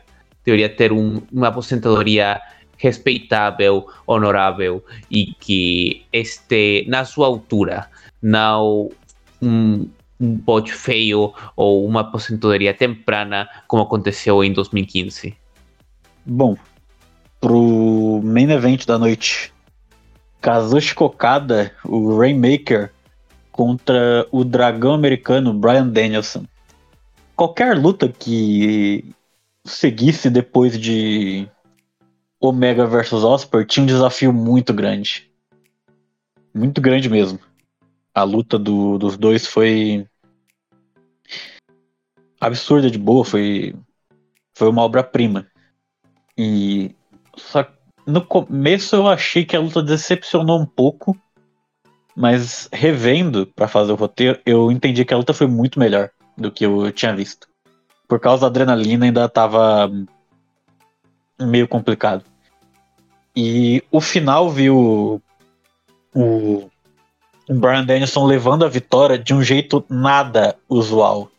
Ele conseguiu fazer o Okada dar tap-out. É, o Okada não tinha uma derrota por tap-out, acho que em muitos anos. E isso foi um, um dos pontos mais, que mais me pegaram à noite. E para começar também, o, o Bryan entrou no, no ringue ao som de The Final Countdown, que foi seu tema nas indies por muito tempo, e assim que ele apareceu na I W, o pessoal já se perguntava quando seria que ele usaria essa música de tema novamente. Só que os direitos da, que a banda Europe cobrava, o, a taxa que a banda Europe cobrava era absurda, abusiva pelo, pela música. Mas como recentemente a biblioteca foi vendida para uma gravadora, eles conseguiram pegar por um precinho mais acessível, entre aspas. Foi uma luta num ritmo bem diferente do de Ospreay e, e Omega. Inclusive, acho que até por isso é, todo mundo que viu não deu o... talvez não tenha dado o devido valor, acharam bom, mas não deu o devido valor por causa do, do que a gente tinha acabado de ver. Felipe, você que estava já começando, o que, que você achou dessa luta para encerrar o show e com a dupla responsabilidade que, ele tinha, que ela tinha, visto que ia encerrar o show e seguir Omega contra Ospreay? É, esse combate tem várias histórias, né? Porque realmente muitos esperavam, acho que noventa e nove por cento das pessoas que foi assistir esse show esperava que essa luta fosse uh, um absoluto clássico desde o começo, assim, o que não aconteceu. Infelizmente agora a gente já sabe que foi devido a uma lesão, né? Esse, isso é uma coisa, a parte mais triste do, do Pro Wrestling, sem dúvida, porque é, no próprio Forbidden Door do ano passado a gente também viu isso acontecendo, né? Com o Adam Cole Uh, tendo uma concussão grave ali na luta pelo título mundial da New Japan, do, que foi defendido pelo Jay White, e dessa vez a gente teve essa lesão do Danielson. Ele inclusive conseguiu finalizar a, a match, obviamente não foi do jeito que eles gostariam de ter finalizado, de ter acontecido tudo, uh, mas conseguiu ali lutar dez minutos machucado. Para quem não viu, ele quebrou o antebraço, e quebrou meio feio, assim, ele, a Bree Uh, esqueci o sobrenome dela agora. Era ex-Brie Bella. Ela postou no, no, no Instagram uma foto do raio-x dele e é um negócio... É, assim, putz, eu não, não, não conseguiria é, estar aqui conversando com alguém de um jeito calmo se eu tivesse com aquela lesão, e o cara entregou uma luta ali muito boa, apesar de ter uma lesão é, grave como ele teve. Isso, inclusive, coloca em dúvidas, por exemplo, se ele vai estar saudável para fazer o All-In, o que é bem triste, porque... É, é o maior evento da história da I W e o Bryan Danielson é um dos maiores lutadores de todos os tempos, então seria muito importante ter a participação dele no All-In. Infelizmente a gente não vai ter. É, também falando, fazendo um paradoxo ali com a luta do Omega e do Will Ospreay, é, fica um sentimento de que os dois vão lutar novamente. É, eu gostaria muito de ver essa luta no Wrestle Kingdom. No... Até lá a gente preserva o Danielson, deixa ele num, num cubículo de vidro. A gente dá água, sol e comida para ele de vez em quando ali, para ele não definhar, mas até lá a gente protege ele de qualquer lesão, porque é, antes desse show eu, eu precisava ver Danielson e Okada, e eu sigo precisando, assim, porque foram, foi uma luta longa, porque as lutas do Okada são assim, né? São, a gente já está acostumado a ver essas grandes lutas do Okada, que até os vinte e cinco minutos ali acontece pouca coisa, aí de repente... O ritmo começa a acelerar, acelerar, acelerar até o final ser bem eletrizante. E aí quando eu tava engatando a terceira marcha ali, a gente teve o final da luta inesperado. Foi um final bacana, olhando em retrospecto, né? Sabendo que o Okada não era, não dava tap out desde dois mil, que assim, é um negócio surreal no Pro Wrestling, já que a gente vê o Okada, é que assim, quem tá mais acostumado com as empresas americanas, a gente sabe que os top stars são... protegidos, eles quase nunca perdem, ou se perdem é tipo por interferência ou alguma coisa desse tipo, mas não é tão bem assim no, no Japão. A gente tem, por exemplo, o Okada perdendo no G um quase todos os anos, ele entrega uma luta aqui ou uma luta ali para alguém que você não espera, então é, por mais que seja o Okada, por mais que a gente esteja falando do grande nome do New Japan Pro Wrestling, ele nunca ter sido derrotado durante todos esses anos por, por uma submissão dando tap out é um negócio bem... bem significativo, e ter acontecido aqui com o Bryan Danielson é, foi um, um marco bem especial, assim, mas porém é, a lesão, assim, de certa forma me dá uma azedada no combate, porque é, é aquilo, né, é aquele, a parte ruim de você saber o que rola por trás, assim, por, pelo backstage, a parte ruim de você ter esse conhecimento é saber que muitas vezes as coisas não acontecem como deveriam por causa de uma lesão, é uma coisa séria. É uma coisa onde o Pro Wrestling para de ser só um entretenimento, né? É um entretenimento pra gente que tá assistindo, mas pros caras é, é a vida deles ali. Se o cara não, não for mais capaz de performar como era antes por causa de uma lesão, é realmente algo muito triste. Então fica um sentimento um pouco amargo pra mim, é, na, na, no, na maneira como fecha esse show. Porém, assim, fazendo, dando o nosso máximo pra analisar somente o que foi entregue, a luta em si, eu achei que foi uma luta muito boa. Como eu falei, quando a luta começou a engrenar, a gente teve esse final meio abrupto e teve umas coisas que eu não gostei muito, como o Danielson vendendo essas convulsões. Eu achei um pouco desnecessário. Não é a primeira vez que ele faz isso na I W, né? Se não me engano, ele fez contra o Hangman. É, eu acho que é um pouco demais, assim, novamente é, é algo que a gente reclama porque a gente tem um conhecimento de que ele se aposentou do Pro Wrestling porque ele estava com problemas de lesões na cabeça, lesões no cérebro, né, que é uma coisa super complicada, então é, ele vendendo essas convulsões me deixou um pouco, um pouco azedo novamente a luta, e mesmo que a gente tenha tido a luta do Jericho por, sei lá, vinte minutos entre essas duas, a, a crowd não tinha se recuperado totalmente. É, no começo da luta eu esperava que a gente tivesse lá uns cinco minutos de This is Awesome só pro Okada e o Danielson se encarando, e a gente teve um pouquinho lá, uns quinze segundos disso, então deu pra ver que a luta sofreu justamente por estar no, no spot do main event, assim. Eu acho que uma luta, se a luta tivesse sido a opening match com a crowd pegando fogo, eu acho que poderia ter sido ainda melhor, é, mas pra mim não restam dúvidas que são dois excelentes lutadores. A luta tava muito boa, tava... Tinha, tinha feito, tinham feito o pavimento certinho ali, só faltava erguer o, o monumento para o combate que esses dois são capazes de entregar. É, aquele tombstone do Okada na, na rampa foi fantástico. Infelizmente isso foi o que levou o Danielson a vender as convulsões, mas foi um spot fantástico. É, e é isso. mais uma vez, mas é, é mais uma luta que me deixa com muita vontade de vê-la novamente, de vê-la mais pra frente. O All-In, talvez, se o Danielson estiver bem, mas é, pra mim é uma luta que tem cara de Wrestle Kingdom, então eu fico animado aí pra ver. E torcendo que a próxima luta entre os dois não seja amaldiçoada como essa foi. Eu sei que o meu comentário parece muito negativo, muito pesado, mas é, é porque eu realmente sou sensível nesse, nesse sentido de, de, de, de ver lutadores se machucando. Eu acho uma coisa bem triste, da pior parte, sem dúvidas, do, do pro wrestling. Então, mas não se, se deixem julgar muito por mim, porque o que foi entregue realmente foi uma luta excelente até, eu diria, que poderia ter sido melhor se, infelizmente, acidentes não ocorressem. Bem falado. Essa hora da, das convulsões me bateu o medo real.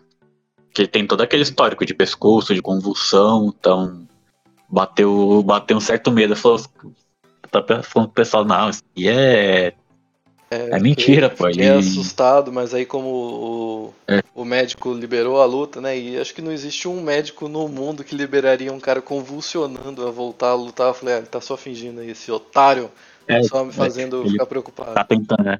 Tá tentando enganar o Okada, pô. Mano, será? Eu, pessoalmente, ficou meio também encabreiro com isso.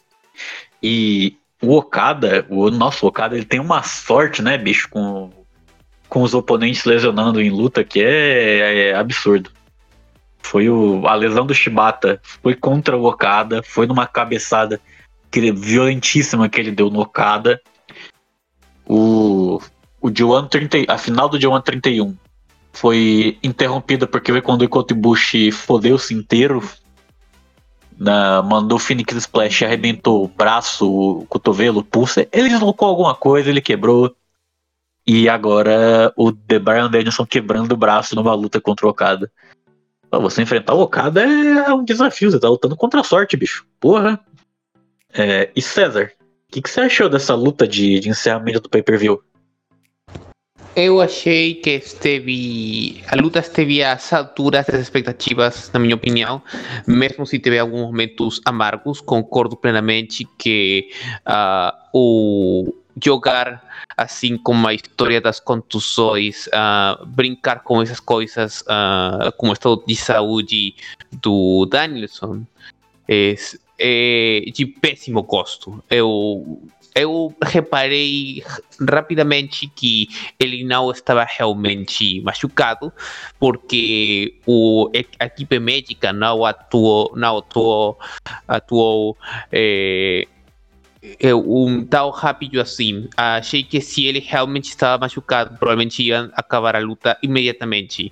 Uh, eles demoraram muito, então, então reparei que ele estava... ok, era apenas parte do... era kayfabe.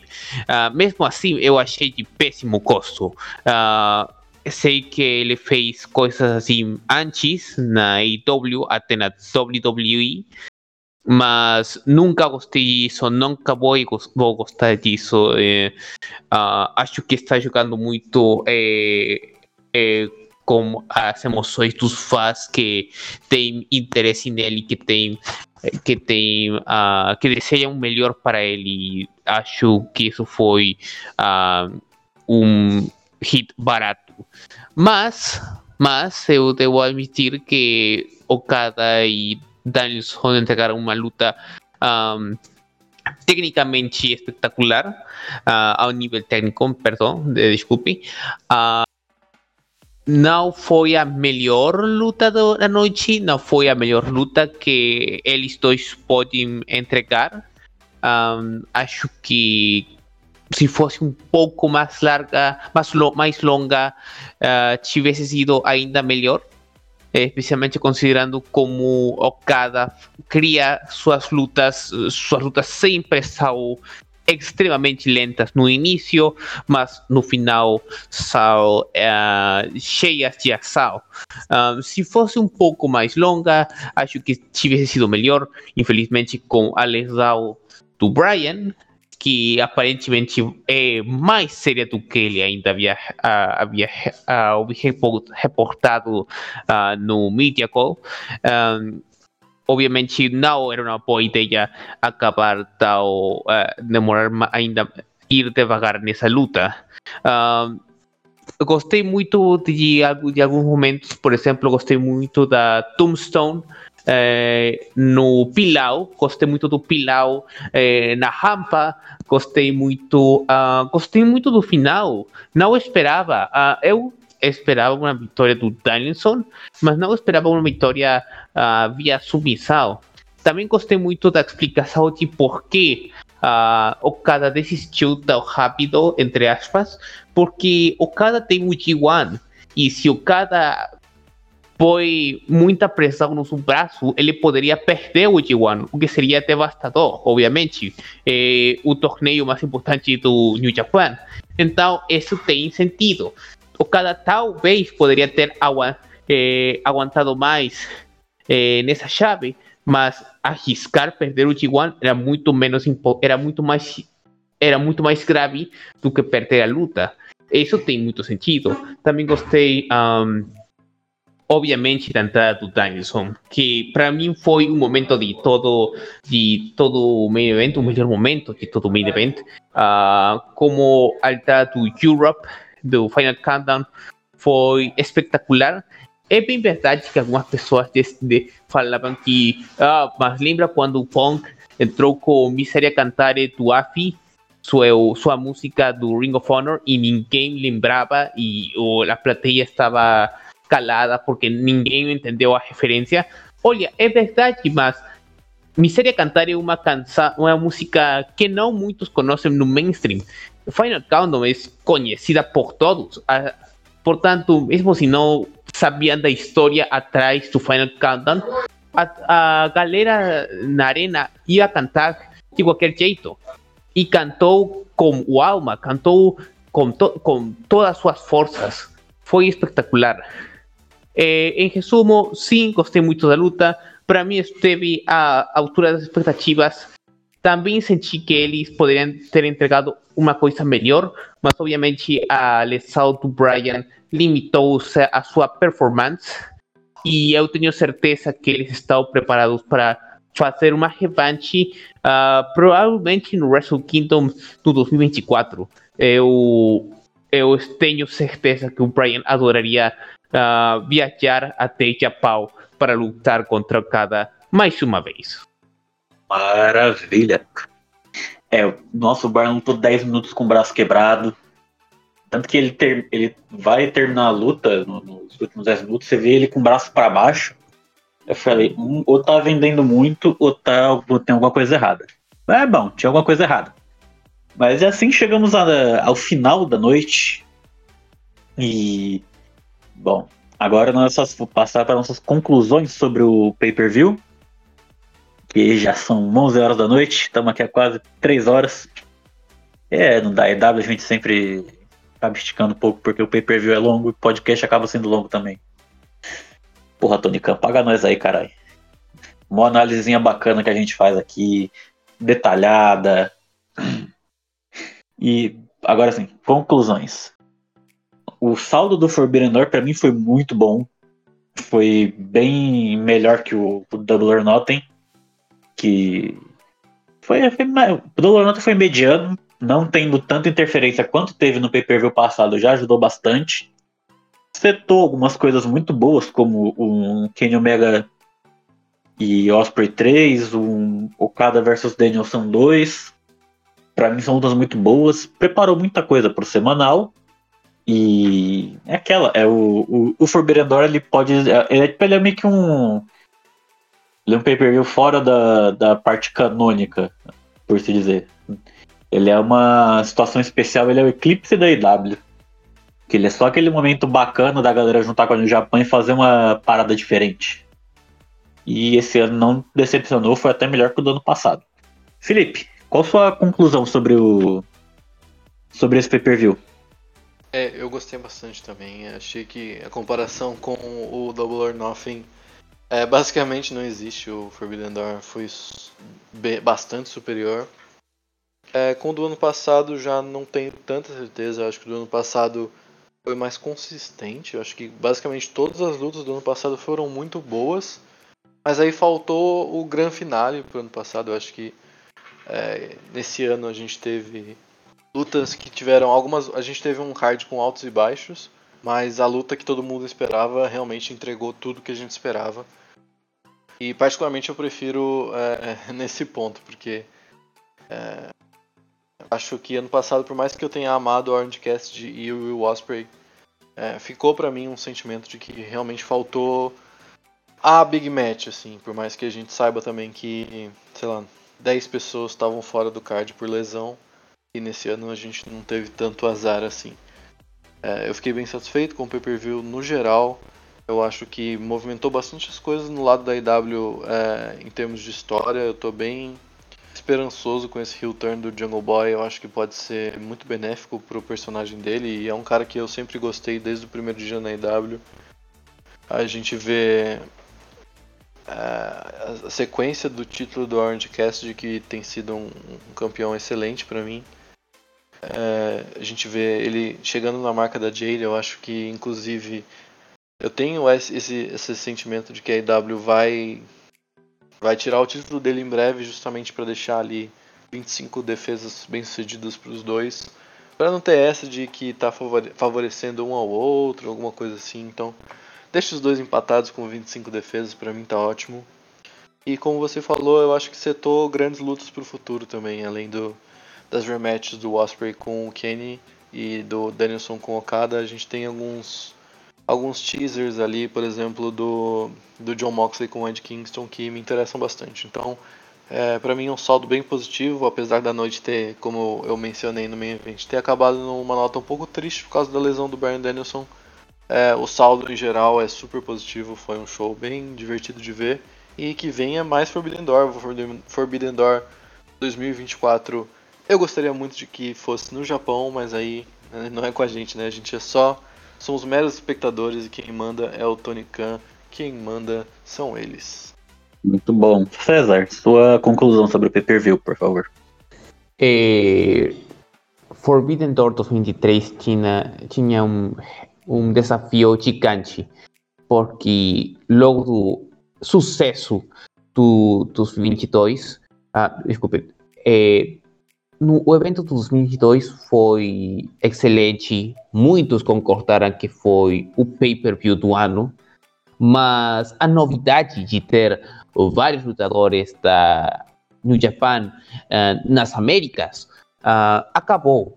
Já é até, com, até comum já trazer o Okada e o Tanahashi a, a Elite, já não é novidade, e eles tinham que entregar um pay-per-view de fantasia, com muito fanservice, um, que estivesse à altura do primeiro, quando tinha um benefício de entregar lutas uh, antes impensáveis.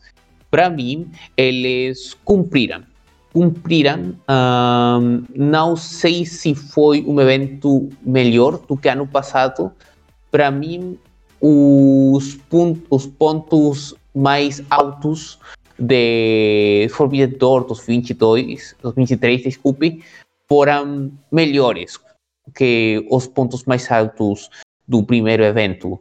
O Omega versus Ospreay e Danielson versus um, Okada, que foram os dois eventos, os, as duas lutas que serviram de base para Toda, toda, todo o show, eh, entregaram, eh, cumpriram, eh, cumpriram e até entregaram receita, lucraram.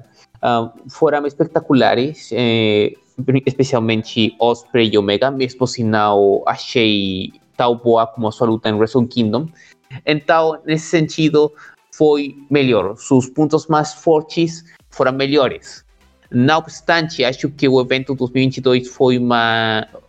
consistente em quanto à qualidade. Acho que todas as lutas do Forbidden Door dois mil e vinte e dois uh, todas foram excelentes, ou pelo menos muito boas. Eh, teve alguns momentos que foram um pouco estranhos e um pouco até trágicos, como uh, o que aconteceu com o Adam Cole, que foi uma tragédia. Uh, mesmo assim, acho que não teve nenhuma luta má eh, nesse evento, e no dois mil e vinte e três tem uma luta como a Six Man com Sting e Jericho, que não gostei. Teve a luta do, pelo título da I W G P, que mesmo se construiu uma rivalidade, foi uh, um pouco uma tapa na, na face do, do campeonato mundial, do, dos seus maiores parceiros, uh, os co-organizadores do evento. Um, então, acho que foi um evento bom, acho que foi um evento com melhores lutas, com algumas, com talvez as melhores lutas do ano, uma das melhores, algumas das melhores lutas do ano, desculpe, e que esses pontos fortes foram melhores do que do ano passado. Mas se tivesse que escolher um evento entre esses dois, eh, escolheria o dois mil e vinte e dois. Na verdade, acho que foi um pouco mais consistente. Eu concordo com o Felipe e acho que no dois mil e vinte e quatro, a Forbidden Door três deveria acontecer no Japão. Eu sei que é muito mais fácil que falar isso que, um, que fazê-lo realidade.